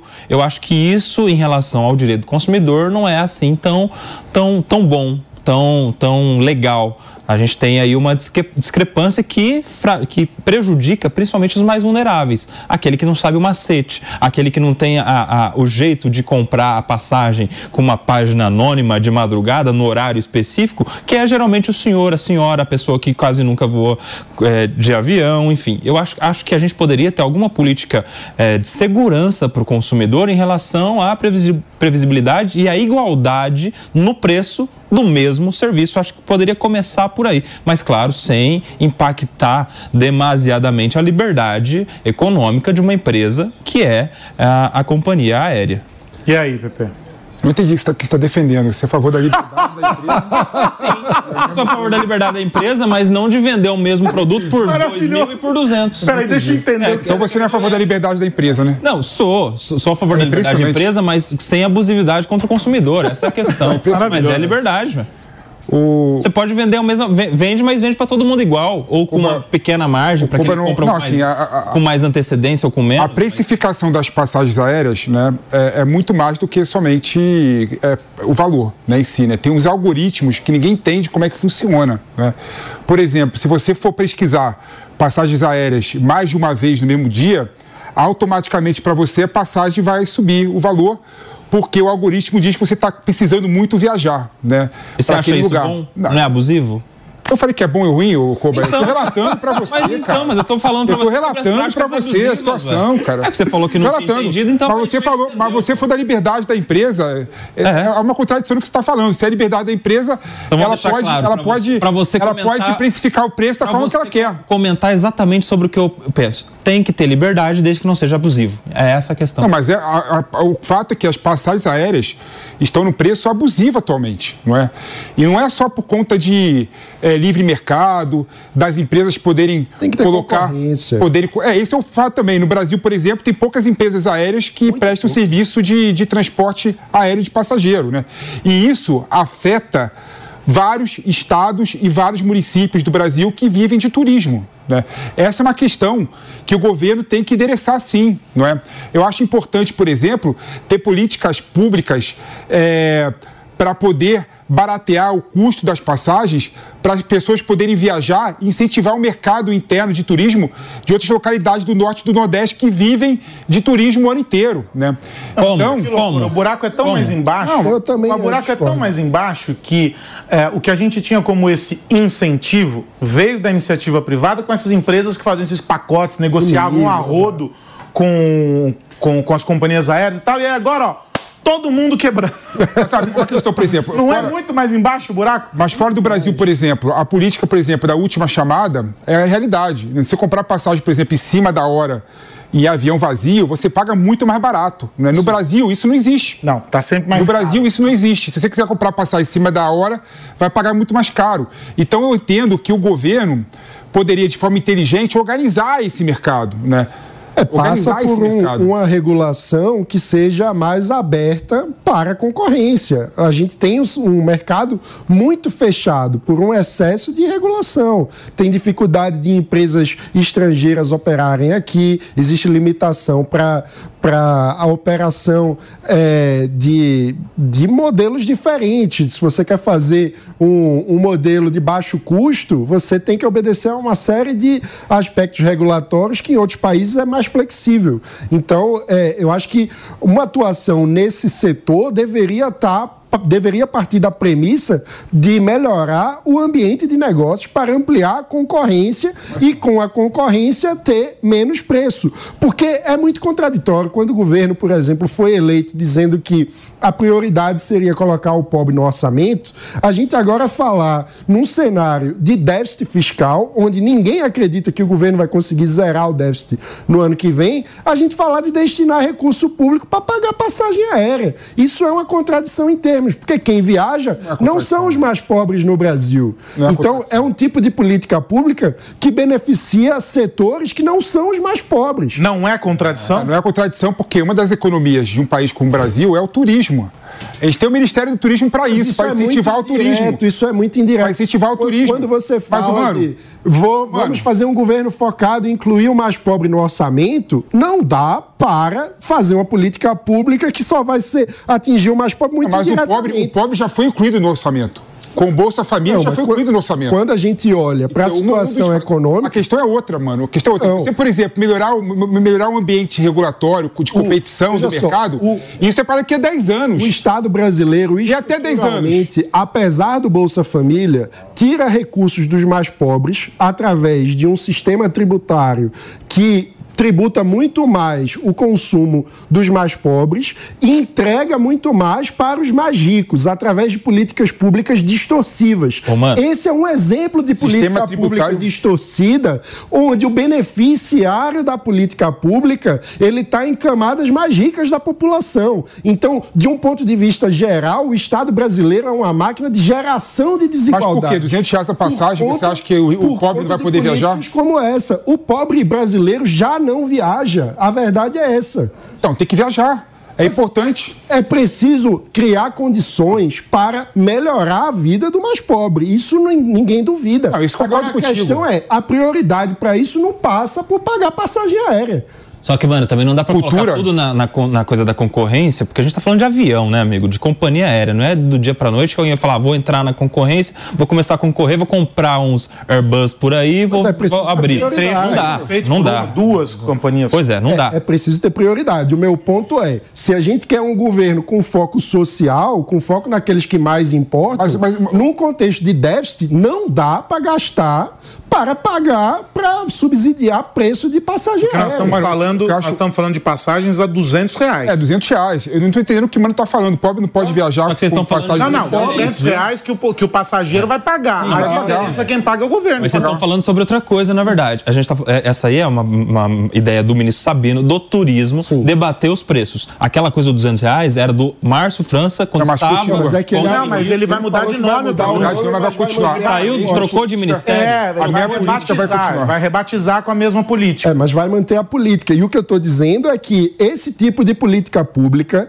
amplia uma distorção do Estado brasileiro que aumenta a desigualdade. Eu discordo Porque o de você. beneficiário não é o mais pobre. Porque o programa permanece. E aí o PP está dizendo que não concorda com você. Vamos Não, não concordo pelo seguinte: o mano passa da premissa que o pobre só tem que ter Bolsa Família, dinheiro para é comer, isso. para para o mais sobreviver. pobre precisa o mais pobre precisa escolher o que o mais pobre, o mais pobre precisa também viajar, precisa ter acesso à cultura. Quem deve escolher ter, isso é ele, Precisa ter acesso à cultura, precisa ter acesso a Quando outras O governo escolhe por ele o que é que o mais pobre precisa, ele está beneficiando Mas não é o- empresários, não é o governo vai- ele está beneficiando setores econômicos. Não, mano, mas o governo, pobre. o governo tá pedindo para ele escolher onde ele vai viajar, entendeu? Não, mas quando o governo diz eu vou alocar recursos É mais uma do- política do orçamento pública. público para uma política pública de viagem, Não, mas é- a- o- ele a está dizendo que política- a prioridade a social do país é viajar? Não, é. mas- Cultura mas o também é importante. Mas o incentivo Claro. ao turismo, e aí a gente coloca, divide o turismo nessas duas frentes: o entretenimento, mas ele também é cultura, você conhecer diversas regiões, e um, um- um turismo pro mercado interno, que eu imagino seja o foco do ministro do turismo, que é incentivar Não, que o brasileiro viaje aqui. e outro- e outro Isso ponto- não movimenta a economia, Claro que não movimenta gera, economia. não gera economia. O possibilidades. ponto, E outro- o ponto é o seguinte: a gente quer movimentar a economia sob que premissas? Numa premissa do governo induzindo setores econômicos, escolhendo vencedores e alocando recurso público, isso não é priorizar o mais pobre no orçamento. Isso é contraditório com a promessa Não, de que nada- esse seria um Ah, governo problema- focado no mais pobre. É contraditório. Porque você está focando aí num setor O problema é econômico. simplificação, mano. É O mano tá querendo dizer o seguinte, eu Não, mas, por exemplo, o não, o, problema, o o é simplificação, mano. Uma pessoa, por exemplo, pega passar 200 reais, vai pro Nordeste, compra, por exemplo, água de coco de pessoas que são pobres e estão vendendo água de coco na praia. Ou seja, transfere dinheiro pro mais pobre também. Muito indiretamente. Você ignorar, você ignorar isso, você, que ignorar isso não dá. Quanto, quanto Não dá, do mano. orçamento? É, é, tem que fazer avaliação de política Não. pública. Se você quer beneficiar o Incentiva. vendedor de água de coco, só água de amigo, coco, não faça a transferência para o vendedor de água de Não coco. Não para a companhia também. aérea. Essa é a também. questão. Você está querendo fazer um, uma- um malabarismo que é um, um efeito indireto. Mas é importante. terceiro, E mais importante, e mais política importante que isso que é vocês. preciso pensar no efeito imediato. Mas, é mano- muito melhor pensar políticas públicas com foco naqueles que mais precisam. Mas uma coisa não exclui é a o outra, mano. aéreo. Uma coisa não exclui a outra. É importante pro pobre também poder viajar. Mas governar Mas ele é tá fazer olhando lado- Tem que você só tá prioridade. olhando do lado da, A, da empresa aérea. a gente está falando de um país que não fecha as próprias contas. Se a gente não for capaz de dizer que um Vai arrecadar mais um imposto. programa, um uma política pública que beneficia, beneficia o setor aéreo não é prioritário socialmente num país que não fecha as contas, o que é que vai ser A, cortado sim- do a orçamento? simplificação, mano, que é o seu problema nessa argumentação. Por exemplo, você viaja mais, desenvolve a indústria de turismo local do Nordeste, Tá do sobrando Norte, dinheiro. você paga mais imposto. Tá sobrando dinheiro. A gente vai tirar dinheiro de onde para Mas alocar é nesse importante, programa? é importante para as pessoas poderem. É muito mais cultura, importante mano. debater política de Poder- segurança, poder saúde, seu- educação. Se não, Poder ir pro seu Recife e conhecer como é que é o Recife. eu, eu Ele que escolha aí. viajar, de viajar pro Recife, mais barato. Tava olhando aqui, tá mais de mil reais a passagem. Que Antigamente absurdo. se pagava 500. Ok, isso é um problema. Mas é um problema que a gente precisa pensar como resolver com os orçamentos que nós temos. E o orçamento não fecha, a conta não fecha. Então a gente tem que ser capaz de escolher prioridades. Num país com a pobreza que o Brasil tem, a prioridade não pode O ser. que você está dizendo aérea. basicamente é pode ter que uma prioridade só. numa casa em que precisa fazer o aperto financeiro, a regra geral é a seguinte: não vou fechar o pacote mais caro da TV a cabo. Exato. Esqueça o entretenimento e a cultura neste momento. Vamos ficar só com a TV aberta. E veja. Pagar, não vamos pedir a pizza no final de semana e vamos apertar as contas. É isso que você está dizendo, O que eu mano. estou dizendo não é esqueça completamente. Você pode ter políticas públicas, você tem que ter políticas públicas que foquem no ambiente de negócios, em atrair recursos do setor privado e não inje- in- injetar dinheiro do orçamento. Agora, pera aí que vai chegar aquele momento. Eu vou até me sentar no meio deles, porque o Koba já trocou de mão, de, de perna, que é assim, ó, de um lado pro outro, umas 30 vezes. Eu vou ficar no meio pra, pra coisa ficar calma. Agora a gente quer te ouvir sobre este assunto. Eu vou concordar com o Mano. Eu vou concordar com o Mano nesse ponto, porque pelo que entendi, Mano, você está dizendo que se o governo quer colocar o pobre no orçamento, dê a ele a liberdade de escolher onde gastar e não necessariamente impondo a ele um benefício de transporte, de viagens. Apesar de ser muito bom a ideia, muito boa a ideia de incentivar o turismo, que isso seja uma escolha do mais pobre, porque dele tem condições de exercer a sua liberdade se ele vai querer gastar com um subsídio numa viagem, com um benefício numa viagem ou comprando água de coco da feira da casa da, da rua dele. Eles estão chamando aqui sobre É isso, os mano? incentivos ao setor aéreo. Não, é impressionante. É. Agora, mano. Agora é a vez do Pepe. Agora, mano, como o Koba concordou contigo, você tá do lado errado. Como assim? Ah, não, não, não, não, não. Tô Agora você vai brigar com ele. Agora tá do lado errado Não, do pera aí, eu já não tô entendendo mais nada. Vai. do sofá. Então vai, É vai. impressionante o seguinte: o erro da premissa do, do Koba e do Mano é achar que essa política vai só beneficiar a indústria da aviação civil. São os mais É beneficiados. muito não mais do que isso. É muito mais do que isso. Eu estou desenvolvendo a indústria de turismo do Nordeste, do Norte, de outras regiões do Brasil. por que imposição. sofrem, Esse, esse é o empregam, tipo de lógica que faz empregam, o historicamente empregam. gastar bilhões dando recursos do orçamento público para O problema do Brasil o é esse, mais rico Isso- no lugar isso é- de investir naquilo que importa. problema do Brasil não é gerar esse. oportunidade para o mais O problema do é Brasil- saúde, educação, saneamento básico. Governar é fazer escolhas. Ué. Não cabe tudo no orçamento. Então a gente precisa ter como critério muito claro priorizar políticas públicas que chegam diretamente nos mais pobres. Esse Mas- tipo de política pública, não, mas indiretamente. Aí, meu amigo, vai quando- quando mais você- do carro lá. Quando da- você- da- quando você- isentar a imposto do carro. carros, é. Quando você, Você quando você, escolhe pelo cidadão. Não, mas ali, mas ali era um incentivo para ali o argumento não era só sobre o cidadão. Era sobre aí a indústria. Aí tô vendo a lógica aqui do PP também. Não era só sobre o cidadão, mas era entendendo que é uma indú- um, um setor cuja abrangência de uma longa cadeia dentro da indústria. Uhum. Ou seja, o incentivo para esses carros era beneficiar também e carregar junto o impulsionamento do, do setor inteiro. isso que é a lógica que ele está carregando aqui. Não. Não que um carro de 100 mil reais seja um carro popular, vamos ser honestos aqui. E a indústria do carro é, nas- é tida como nascente pelo governo brasileiro desde JK. A indústria já é avó e continua sendo tratada como. Brasil sim, Brasil sim. Agora, um ponto importante, né? Desenvolvendo a indústria de turismo local, o que, que vai acontecer? O Estado vai arrecadar mais IC ICMS, o município vai arrecadar mais ISS e vai conseguir investir mais em saneamento básico, mais educação, mais segurança. Ou seja, é um movimento, é, é um ciclo. No- é um ciclo Se o que objetivo, beneficia todo mundo. Se o objetivo é, no fim das Beneficia todo contas, mundo. fazer um investimento social, por que não faz um O investimento problema, social? o, problema, logo? o problema do Brasil não é essa política pública, não. O problema do Brasil é dar 500 bilhões de reais de subsídios sem nenhuma justificativa por conta de lobby de setor. É mesma lógica. Dinheiro, Também é dinheiro, lobby do mano. setor. isso. dinheiro, mano, É tem. lobby do setor. Dinheiro, aéreo. mano, tem. O problema é a gerência do dinheiro. Exato, é isso que eu É tô isso que falando. tem, mas tem o dinheiro problema é ficar Sim. colocando recurso num lobby onde o lobby do setor aéreo pede para que Agora, seja colocado. agora é é muito mais que aéreo. Mas, mas por essa lógica É muito aqui, mais que aéreo. Mas por essa lógica do Felipe, que a gente, eu, eu concordo com ela é, em parte. A gente não deveria então estar discutindo, na linha do que a gente mostrou agora há pouco aqui com o Dino, ah, que o governo vai fazer, o governo federal faz o papel dele, mas os estados é, é, atuam na, na segunda metade que é o incentivo ao turismo regional. Porque não adianta nada o camarada viajar e ele não, não encontrar uma estrutura de incentivo à economia local. Vamos lá. O- Qual é um dos maiores, uma das maiores barreiras para o turismo no Brasil? A segurança pública. Preço de passagem também. A segurança. Preço de Quando- passagem quando também. você tem medo de viajar, Tem um detalhe que ninguém está falando aí. Nesse, neste governo nós tivemos a questão do- da reciprocidade dos vistos, né? Ou seja, se você quer incentivar o turismo do Brasil, não é colocando um impeditivo para americano vir para o Brasil também. Tem que conversar com todo mundo, não é só com os estados e com o ministro do turismo, tem que conversar com o governo também. Bom, vamos aguardar este debate de amanhã para a gente entender para onde essa discussão vai. E vamos mudar de assunto aqui nesta reta final. Confirmados como pré-candidatos à Prefeitura de São Paulo, Ricardo Nunes e Guilherme Boulos seguram escolha do vice. A decisão vai ficar só para o ano que vem. Em busca da reeleição, o Nunes articula uma chapa com o PL e quer o apoio do governador Tarcísio de Freitas.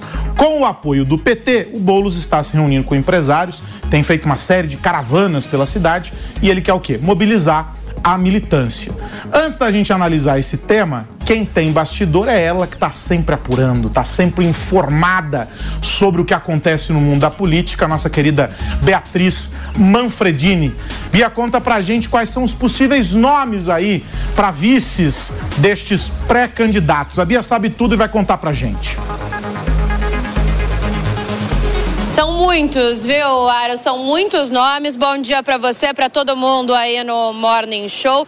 Essa discussão ela fica para o ano que vem, tanto no caso de Nunes quanto de Boulos, justamente porque o foco primeiro é organizar esses apoios todos, tentar entender qual partido vai apoiar quem, com certeza, e aí sim, então, desenhar melhor esses nomes. Falando de vice, o cenário está um pouco mais fácil para o deputado federal Guilherme Boulos do PSOL. Isso porque já foi costurado lá no ano passado, em 2022, um apoio do PT a Guilherme Boulos. PT abriu mão de lançar pela primeira vez um candidato aqui à Prefeitura de São Paulo e dessa forma ficou combinado que o PT vai ficar então com o vice nessa chapa que será encabeçada por ele. E aí tem dois nomes ventilados até o momento é, dentro do PSOL e dessa espécie de pré-campanha que Boulos vem fazendo. Um é o Diana Estela Haddad, que é mulher do ministro da Fazenda, Fernando Haddad, que comanda uma secretaria também é, dentro do Ministério da Saúde. A ideia inicial é que ela seja, então, vice de Guilherme Boulos. Se isso não acontecer, o segundo nome que vem sendo mais falado é o do deputado federal do PT, Rui Falcão. Mas, de acordo com a minha apuração, essa é uma conversa que fica para o ano que vem, lá para fevereiro, março, mais ou menos, depois que Boulos estruturar bem essa pré-campanha que começou no mês passado aqui em São Paulo, percorrendo 32 subprefeituras, principalmente das periferias, tentando aí atrair eleitores. Já o cenário para Ricardo Nunes, o atual prefeito da capital paulista do MDB, e pré-candidato à reeleição é um pouco mais complicado. Tem muitos partidos querendo aí essa vaga de vice na chapa dele e a decisão está batendo também de frente com o apoio que ele tenta costurar com o ex-presidente Jair Bolsonaro. São pelo menos quatro nomes que vêm sendo colocados aí para vice de Ricardo Nunes. É o primeiro deles é o da secretária de Relações Internacionais, Marta Suplicy, um nome bem avaliado entre os aliados de Nunes, mas não tanto assim com uma é mais bolsonarista do PL, o Partido Liberal, que é o partido mais importante para Nunes, é o maior partido, um dos maiores partidos do país, deve ditar aí o tempo de TV de Nunes, deve ditar também a quantidade de alianças que ele consegue fazer, o PL mais resistente a Marta Suplicy, então esse é um problema desse nome. Depois, além de Marta, nós temos também o delegado Nico, que é uma figura bastante conhecida aqui em São Paulo e bem visto por atuar com a segurança pública, uma pauta de Bolsonaro e de Tarcísio que Nunes pode aproveitar, mas também nada decidido. Também o nome de Fábio Van Garten, assessor de Jair Bolsonaro, é ventilado como um possível nome aí do PL que pode entrar como vice. E tem inclusive deputada do Republicanos, a deputada federal Maria Rosas, cotada para essa vaga, justamente porque os republicanos também tentam emplacar alguém é, nessa chapa. Então não tem nenhuma definição ainda, são conversas iniciais sobre o assunto e aí cada hora a coisa muda de figura, dependendo de qual partido está mais ou menos próximo né, dos candidatos. No caso de Ricardo Nunes, é interessante a gente dizer que há esse problema né, dessa aliança que ainda não foi bem costurada com o ex-presidente Jair Bolsonaro. A gente falou extensivamente aqui no mês passado de rusgas nas relações dos dois e agora Bolsonaro conversa com o deputado federal Ricardo Salles, do PL, para quem sabe apoiar também uma candidatura dele aqui à Prefeitura de São Paulo. Então, muitas conversas ainda. Vamos ver o que vai acontecer, Aros. Tá certo, Bia. Você volta logo mais com mais informações a respeito dessa disputa. A Bia que acompanha tudo, tá ligadaça nos bastidores. E hoje à noite, no Direto ao Ponto, às nove e meia da noite, para você que fica ligado aqui na programação da PAN, tem a presença do Guilherme Boulos. O deputado Guilherme Boulos estará uh, no Direto ao Ponto. Entre os entrevistadores da bancada está o nosso querido Felipe Monteiro. E aí você talvez consiga extrair dele essa confirmação. E o Mano sobre também. Quem será. O Mano também está? Ou seja, o morning em peso at night.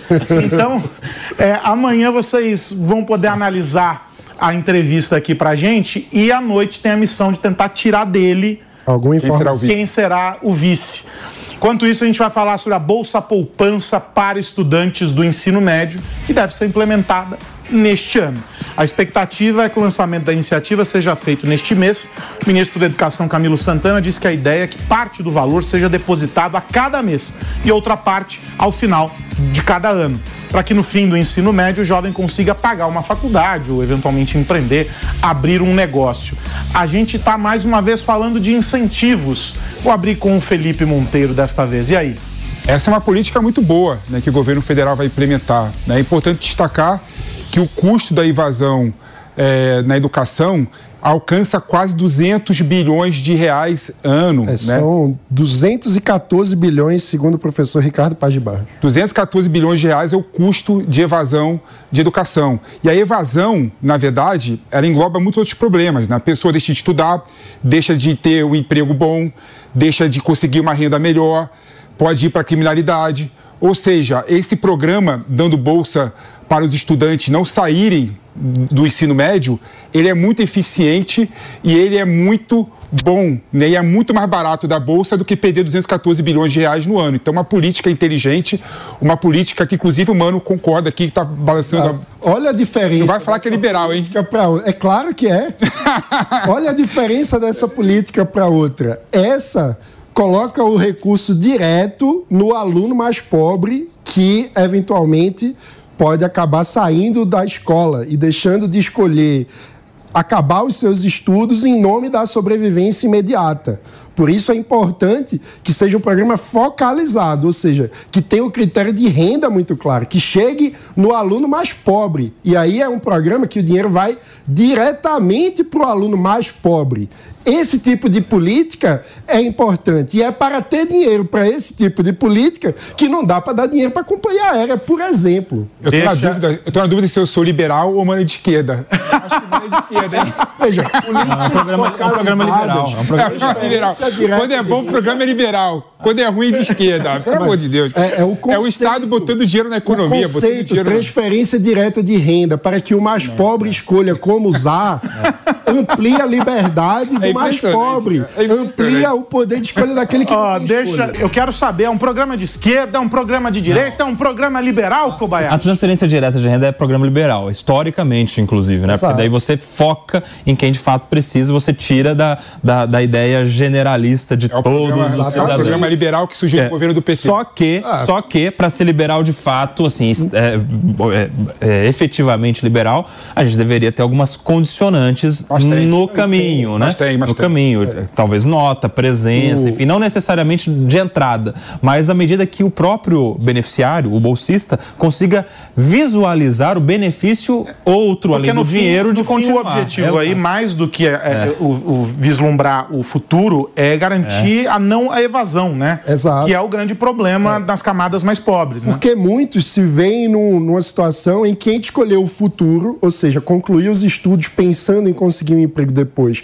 E garantir a sobrevivência imediata não é uma escolha. O camarada precisa comer, né? O cara tem que comer. Então ele sai da escola para ajudar a família a encontrar um sustento. Então, esse tipo de política é importante para poder ajudar a aliviar aquele sofrimento imediato e ajudar o jovem a projetar o futuro. Por isso, inclusive, há uma ideia de dividir o valor entre um, uma bolsa que ele recebe mês a mês, conforme a frequência escolar, e uma poupança que ele recebe quando concluir o ensino médio, que é para aliar essas duas, esses dois aspectos, de garantir a permanência e ajudar a planejar o futuro. Isso é política liberal, porque está pensando na emancipação do mais jovem, aumentando o poder de escolha dele sobre Mas aí, só para recuperar o seu argumento mais cedo, como é que fecha a conta? Não botando Nesse caso pode, nesse caso pode.